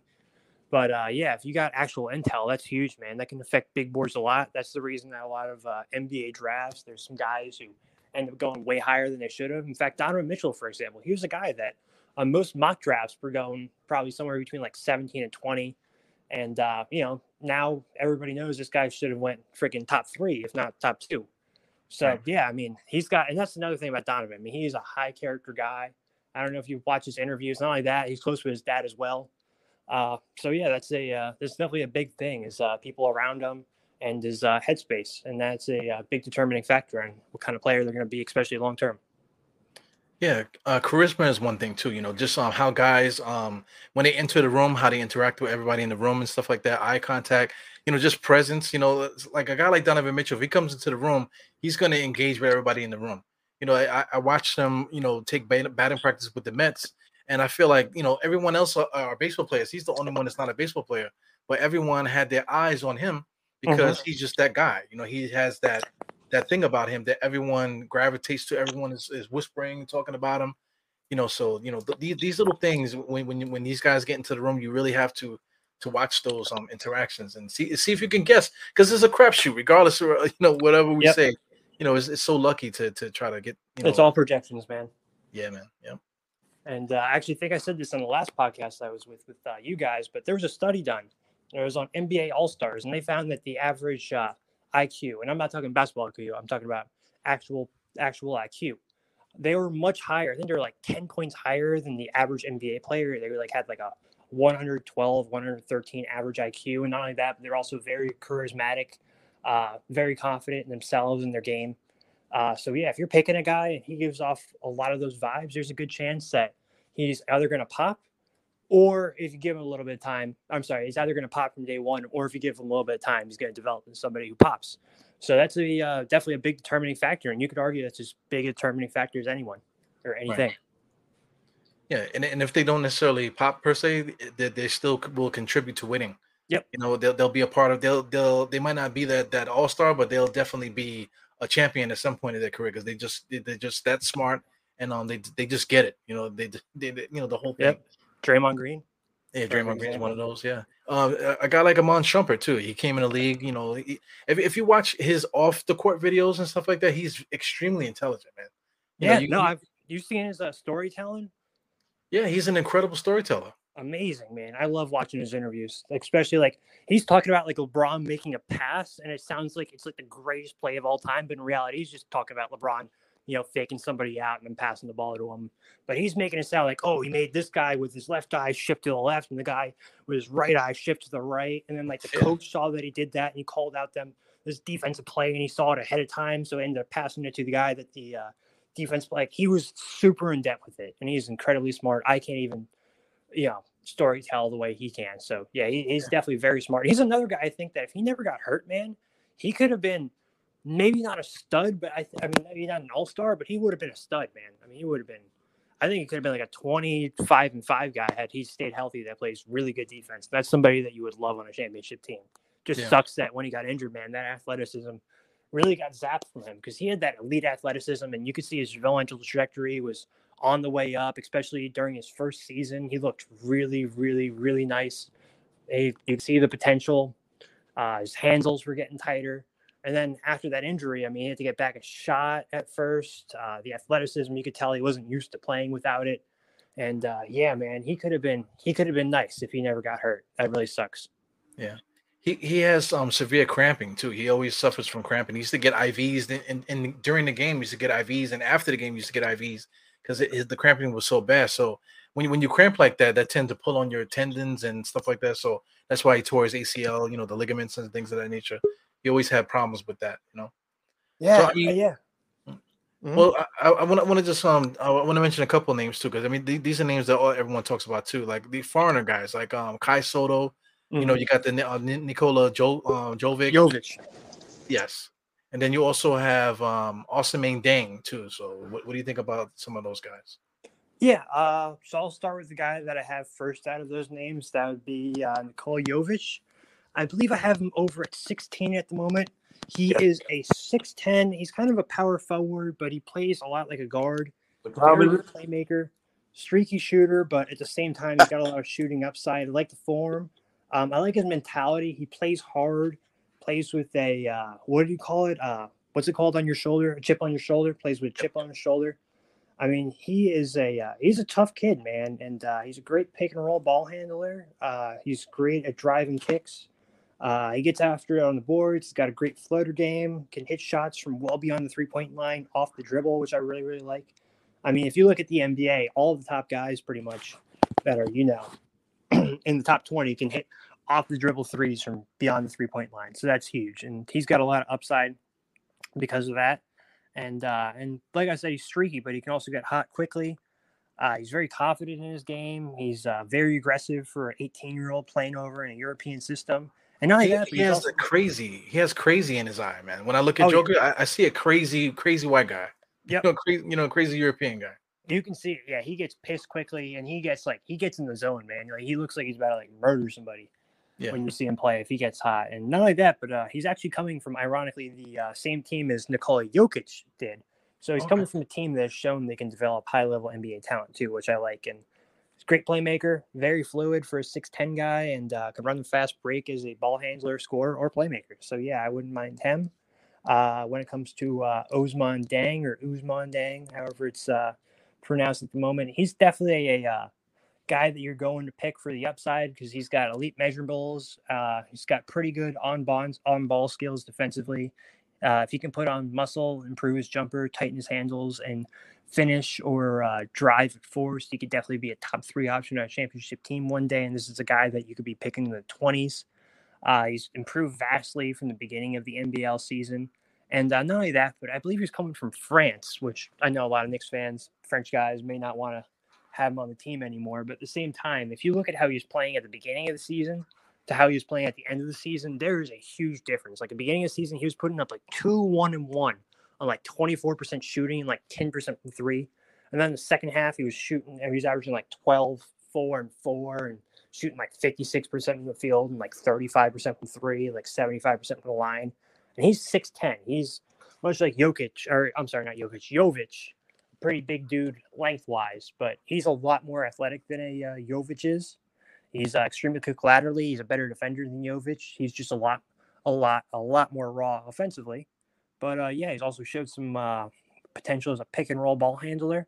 I've seen a lot of people say that he's like this year's Giannis, which obviously I don't see, or anything close to that. I don't see anybody even close to Giannis in this draft. But he's kind of like that high upside, but you know, low floor kind of guy in this draft. And uh, when it comes to Kai, I'm going to be honest, man, I don't see an NBA player. Uh, Really? That's just me. Kai Sotto? I don't see it, man. He's too slow. He's just he's not skilled enough offensively to make up for how slow he is defensively. That's just my personal opinion. You know, just like I said, it's a crapshoot. I Yeah. could always, I could always be wrong, but in my opinion, man, I don't even have in my uh, top sixty, so I don't even have a scouting report on him that I can go off of. So yeah, man, I don't I don't see it with Kai. I'm sorry. I, I I get it with Kai. You know, um, he's definitely slow defensively. If, if you watch um any any um any team versus him where, where he's the center and somebody's attacking him, he's always like a step slow getting to the spot. You know, but um some of these things that, that he does offensively is pretty good. But at the same time, um, what's the what's the dude that the that the Knicks used to have? His name was Luke. Oh, uh, Luke Kornet. Yeah, Luke Kornet. He he kind of reminds me of Luke Kornet a little bit. You know, Yeah, the- I can kind of see that. I can Yeah. see that a little bit. just I, But- I, re- the reason why I say it is just, it's just that um Luke Kornet he looks like a, a player, but then again when you see him play, it's like okay, he's not as good as I yeah, thought he was. he- yeah, he he's he. I'm sorry, he was terrible, my dad. He was he was awful. I'm sorry, he was garbage. Yeah, yeah. So I, I get that definitely, man. What's up, State? Yeah, mute him. What's up, State? I'm listening to this guy. I'm being quiet. I'm trying to. Yeah, State is moving around up in the hospital, man. So you know the, the reception Yeah. sometimes not as good. think about But, um, what is Oh. what is your long term um what is your long term vision for RJ? You see him as a shooting guard or a small forward?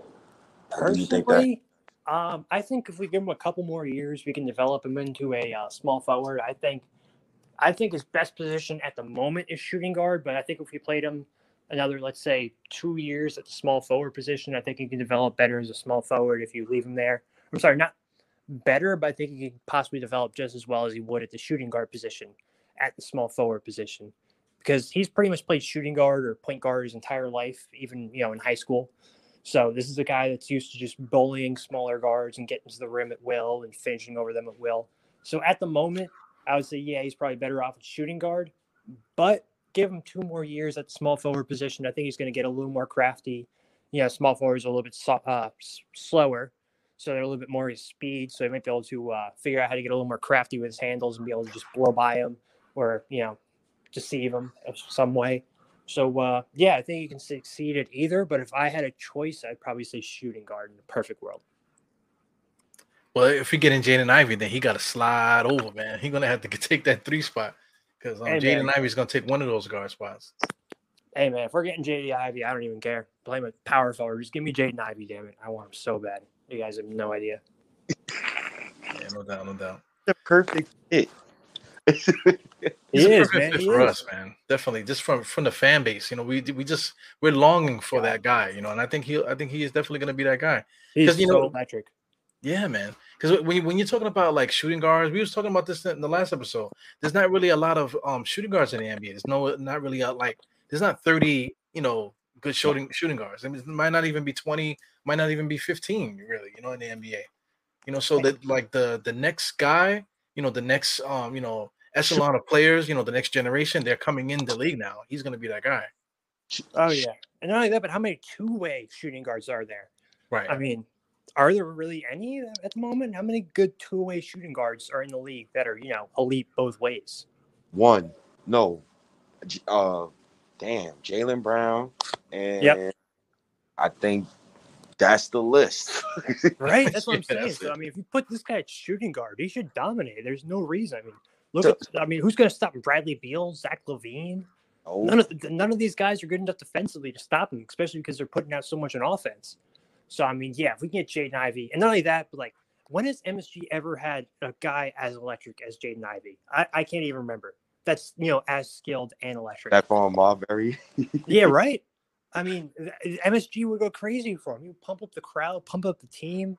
High character guys, so he's going to fit with the team, fit with the players, especially the young guys who are also high character guys. I mean, eh, it, it's just a perfect. It's a match made in heaven, man. So I mean, the, the guys are getting on us, man. You got um Nick's um 100, you got Bodega Wi-Fi, Paris Douglas. Shout out to you guys, but they're um they're getting on us about the whole pipe dream thing, man. You know, it's like you know, one guy says it's the least logical thing, the other one says deep drive. Why are you worrying about trading up for a point guard? And you know, and then Paris Drugger he he quotes Eddie Murphy and Eddie Murphy song. So nice.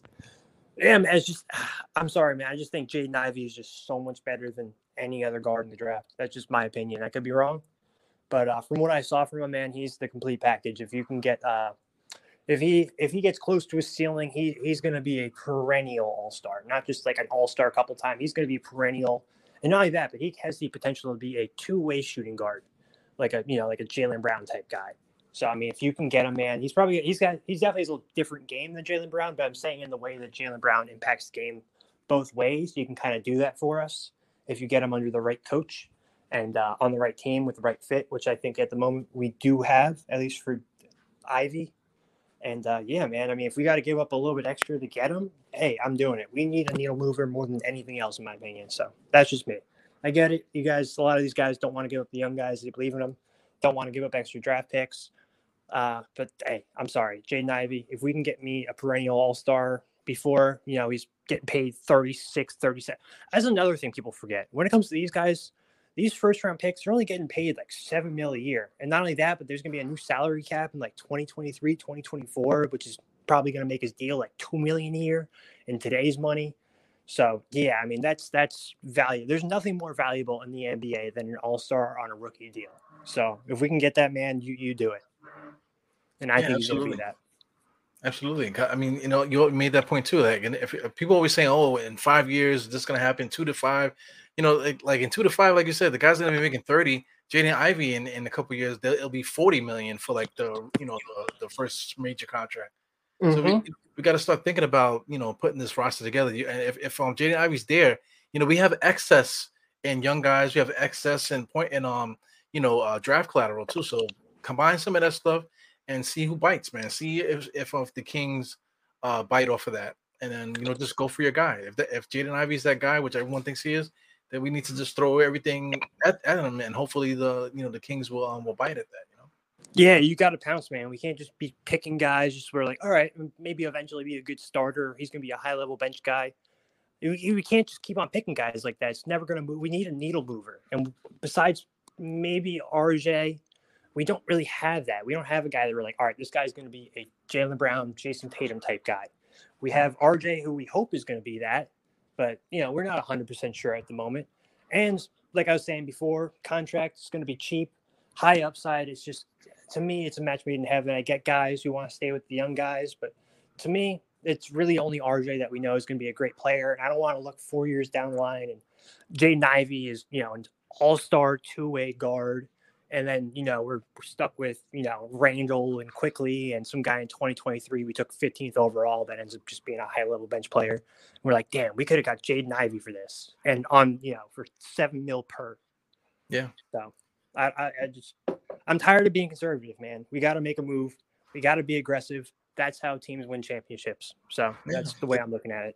I'm with you, man. The time the time is now. You know, uh, you know, uh, fans are a lot of fans are punch drunk with the whole uh, development thing.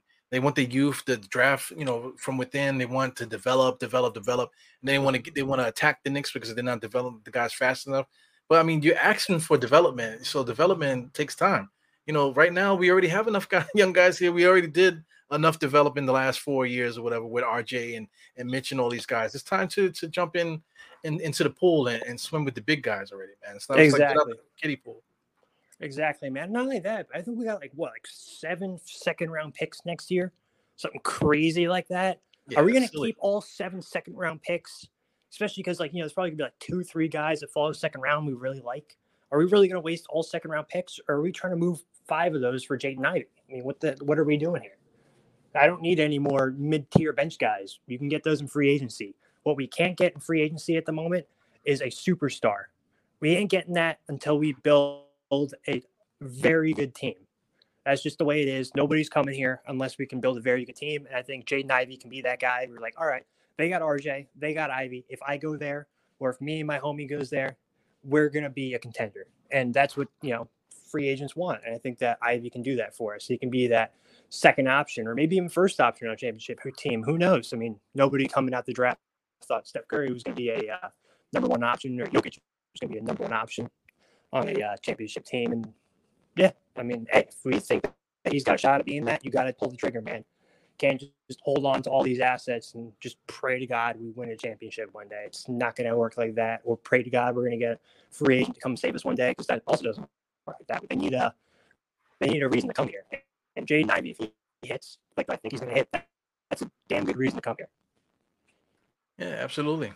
So I mean, you know, uh, I guess we could wrap it up here, man. You know, State said he's putting his phone on the charger, but I don't, I don't think we're gonna we, we're gonna be here when he comes back. But um, let's talk about um rumors, man. Any uh, updates on the rumors?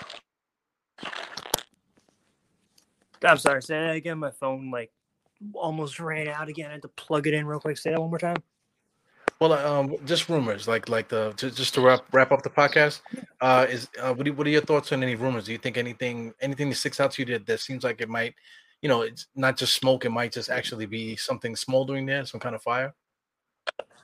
I think the uh, Jaden Ivey rumors are legit. Um, I think the front office is seeing a lot of people are getting a little frustrated that they're being uh, so conservative at the moment. I think they actually are trying to move up, but at the same exact time, I think they aren't trying to give up too too much. But luckily, it looks like uh, the Kings do see Sabonis as a center, so maybe you can say like, "Hey, I think I said this early in the podcast, but uh, you know, we'll give you Julius Randle. He may not have the defense Keegan Murray does, but he's a better player overall. And not only that, but we'll throw in the 2023 pick, top five protected, and we'll give you the 11th overall pick. Just give us Jaden Ivey. You already got Davion Mitchell and Fox. You can get a good guy at 11. You're probably going to get a stud next year. Next year's draft is pretty stacked, and uh, yeah. And not only that, but you get Julius Randle, and hopefully we can uh, talk them into uh, him being a good player. And hopefully they're not watching a lot of Knicks games and really only saw that 46 point game he had against us. I think that's a legit rumor. Uh, besides that, though, uh, I don't know. I don't. I don't really believe the Kyrie thing. I don't see him leaving personally. That's just me. I don't know about you, but uh, yeah. Kyrie Irving, he, you know, I don't want any parts of it. The thing, the thing, guys like to burn their own bridges. You know, when with their mouth. You know, they, they go to a situation and they, they, um, you know, they, they want to make fun of us all the time. Everybody, always wants to make fun of us, but then when they when they go through bad times, now all of a sudden, oh, the Knicks are interested in this guy, the Knicks are interested in this guy, man. It's all there's all a bunch of BS, man. So I mean, Oh, I, yeah. I don't want any parts of that. You know, Oh, any especially with. Randle Thibs. Oh yeah, get that. No, not No, with those. much, not with man. those two. That would be ugly. Yeah, I mean, I mean the the whole um, Julius Randle thing. He had to deal with the, the booze and stuff like that. What is Kyrie gonna do? You know, Oh this guy he God. couldn't take it. What is Kyrie gonna do when, once we boo his ass off the court? He's gonna throw the middle finger up or something. He's gonna like leave the stadium. He's gonna yeah, especially with Randle. They probably leave together. Honestly, they probably both throw the middle finger up and just dip mid game. Yo, Kyrie would probably strip naked and throw his uniform in the, into the crowd and just walk out, balls out. You know. I I I I can see that. I would say there's probably about a 10 to 15 percent chance that happens if he comes here, especially under Thibs and Randle, bro. Because you know Thibs don't be holding anybody over the age of 26 accountable. Yeah. So, hey, I can see it. Yeah, definitely, man. So listen, man, I, I, I enjoy talking to you, man. I, I enjoy listening to you speak, man. Listening to you talk basketball, you know, it's it's in, incredible, man. So I'm glad you, I'm glad you came on, man. I'm, I'm glad you um you had your water, you know, you was able to, Oh, yeah. to keep the palate nice and moist so you can get the, those bars out. Hey, man, you gotta do what you gotta do. Gotta stay hydrated. Yeah, man. You know, I you know I wish State was able to pop in here because I know State has some other things he want to throw at you just um for conversation purposes and stuff, man. But you know, well, Yeah, well, well, hopefully we can get you on another time and we can definitely probably after the draft. You know, Yeah, man, for sure. Yeah, just hit me up on uh, Twitter. Anybody else want to uh, check out my Twitter. I believe I changed it over to I'm Stupid Videos. You want to double Check? Yes, use uh, Twitter for this stream right now? But I believe it's I'm Stupid Videos on Twitter. That's my handle at the moment. Yeah, let me let me get it up back up on the screen. Yeah, no, you're good. Take your time. But yeah, like I said, it should be I'm at Stupid Videos. I do a lot of draft analysis, talk a lot of Knicks. And uh, yeah, if you guys got any uh, comments, yep, there it is. I'm Stupid Videos is my ad. It'll come up as Stupid Videos. You see my profile picture right there. It says Stupid. It's got you know two eyes, tongue licking it, kind of like a dis euphoric kind of thing. But yeah, man, check me out on Twitter. And uh, if you have any questions, feel free to ask me. DM me if you want to leave it in the comments. That works too. No doubt, man. So like like I like I say, all these guys, man, you, guys are very important to, to the conversation, very important to the culture. You know, uh, we we had uh, Mo Mo takes the other day. Mo takes is doing his thing. Hell you yeah, know, man. talking to reporters and stuff like that. You know, you, you're bringing the draft aspect. So we, uh, you got, you know, all of us are needed. We have our place in, in this thing, and um, we're we're only as good as as the, as the fans are because we have no supporters. The only support we have is, is each other. You know, so and I encourage you to keep up the, the the great work and and and um, let's just keep going on with this, man, for the for the culture. You know. Yeah, man, I'm I'm down. Just you know, hit me up whenever you want to have me on. I'm down. We'll let you know if I'm free, and if I am, like I said, I'm definitely coming on. No doubt, no doubt. All right, so stay popped in again. So um, stay. Um, can you hear us good? Yep, I'm not sure if Stay can hear us. All right, well, so um, we're, we're gonna we're gonna end the podcast here, man. So once again, thanks again, Stoop, for for popping in and hanging out with us, man. And I, ho- I hope to have you on again soon, man. Yep. All right, no doubt, man. Shout out to the chat. Thanks, for, thanks, guys for Yeah, hit them likes. yeah, hit the. I mean, you know, I always forget to do that. you know, you because I'm, I'm not thinking. I'm not thinking about that. I'm just thinking about you know, you know, making a good show and talking about the Knicks. I always forget to to ask people to hit the thumbs up. So on the way out, guys, please hit the thumbs up, hit the like, subscribe, and all this other stuff, and comment also on YouTube so we can get that um feedback going. So State is back again. It looks like his phone got some energy because now I can see the pixels. I can see the pixels pixelating now. But um, we out of here, man. You got any closing thoughts, State? First of all, stop video. I really appreciate you. You did an RJ Barrett move today, and I want um you held it down beautifully. Everybody, I'm gonna definitely upload this podcast later on tonight. It'll be on in audio by two in the morning. Um, I appreciate your insight. Um, Appreciate you for having me on, bud. I, I- I- anytime, man. I want to get you. If you're free Thursday, can you come back on the podcast so we could talk definitely um while the draft is happening? But Well, I'm gonna be in AC, man. So oh, you going? Oh, Yeah. yeah, I'm gonna be at work. Yeah, I was gonna say I'm working anyway that day, so it's all good. Uh, all right, all right, all right, all right. We'll definitely. figure it out though. Next like week or We'll- two, I'll definitely Nah, come on again. Either, we'll, we'll definitely figure it out. Either I'm gonna make sure my, my phone is charged like fully, for sure. But I mean, I, I got a whole list of things I got to give you, man, so you can be on- be on point, man. Yo, oh yeah, don't forget, man. don't forget, man. But I'm praying to God each night that you know Leon Rose doesn't move, man. I'm so happy that Star Videos pulled up today. He actually made me feel a little bit better about the 11th pick. He made me feel a little bit better about having another having abundance of second round picks. So I appreciate you. But the main thing is Leon Rose got to act, and he got to mm-hmm. act now. like right now. Yeah, Yeah, man, I'm with you. Yeah. So we- we're all a little bit more smarter today after after hanging out with Stu. Appreciate it, y'all. But I Alright, ain't that man. smart. I just do a lot of research. So I ain't all that. Don't worry about it. Yeah, man. All right, man. Thanks for coming in. So peace, guys. See you guys on the next one, man. Yeah, I'll see you next time, man. Thanks for Uh, having me. Evil did Tom Thibodeau today. I appreciate you, Evil. I I'll got you, man. be better prepared next time. No doubt, no doubt. All right, brother. Uh, take it easy, y'all.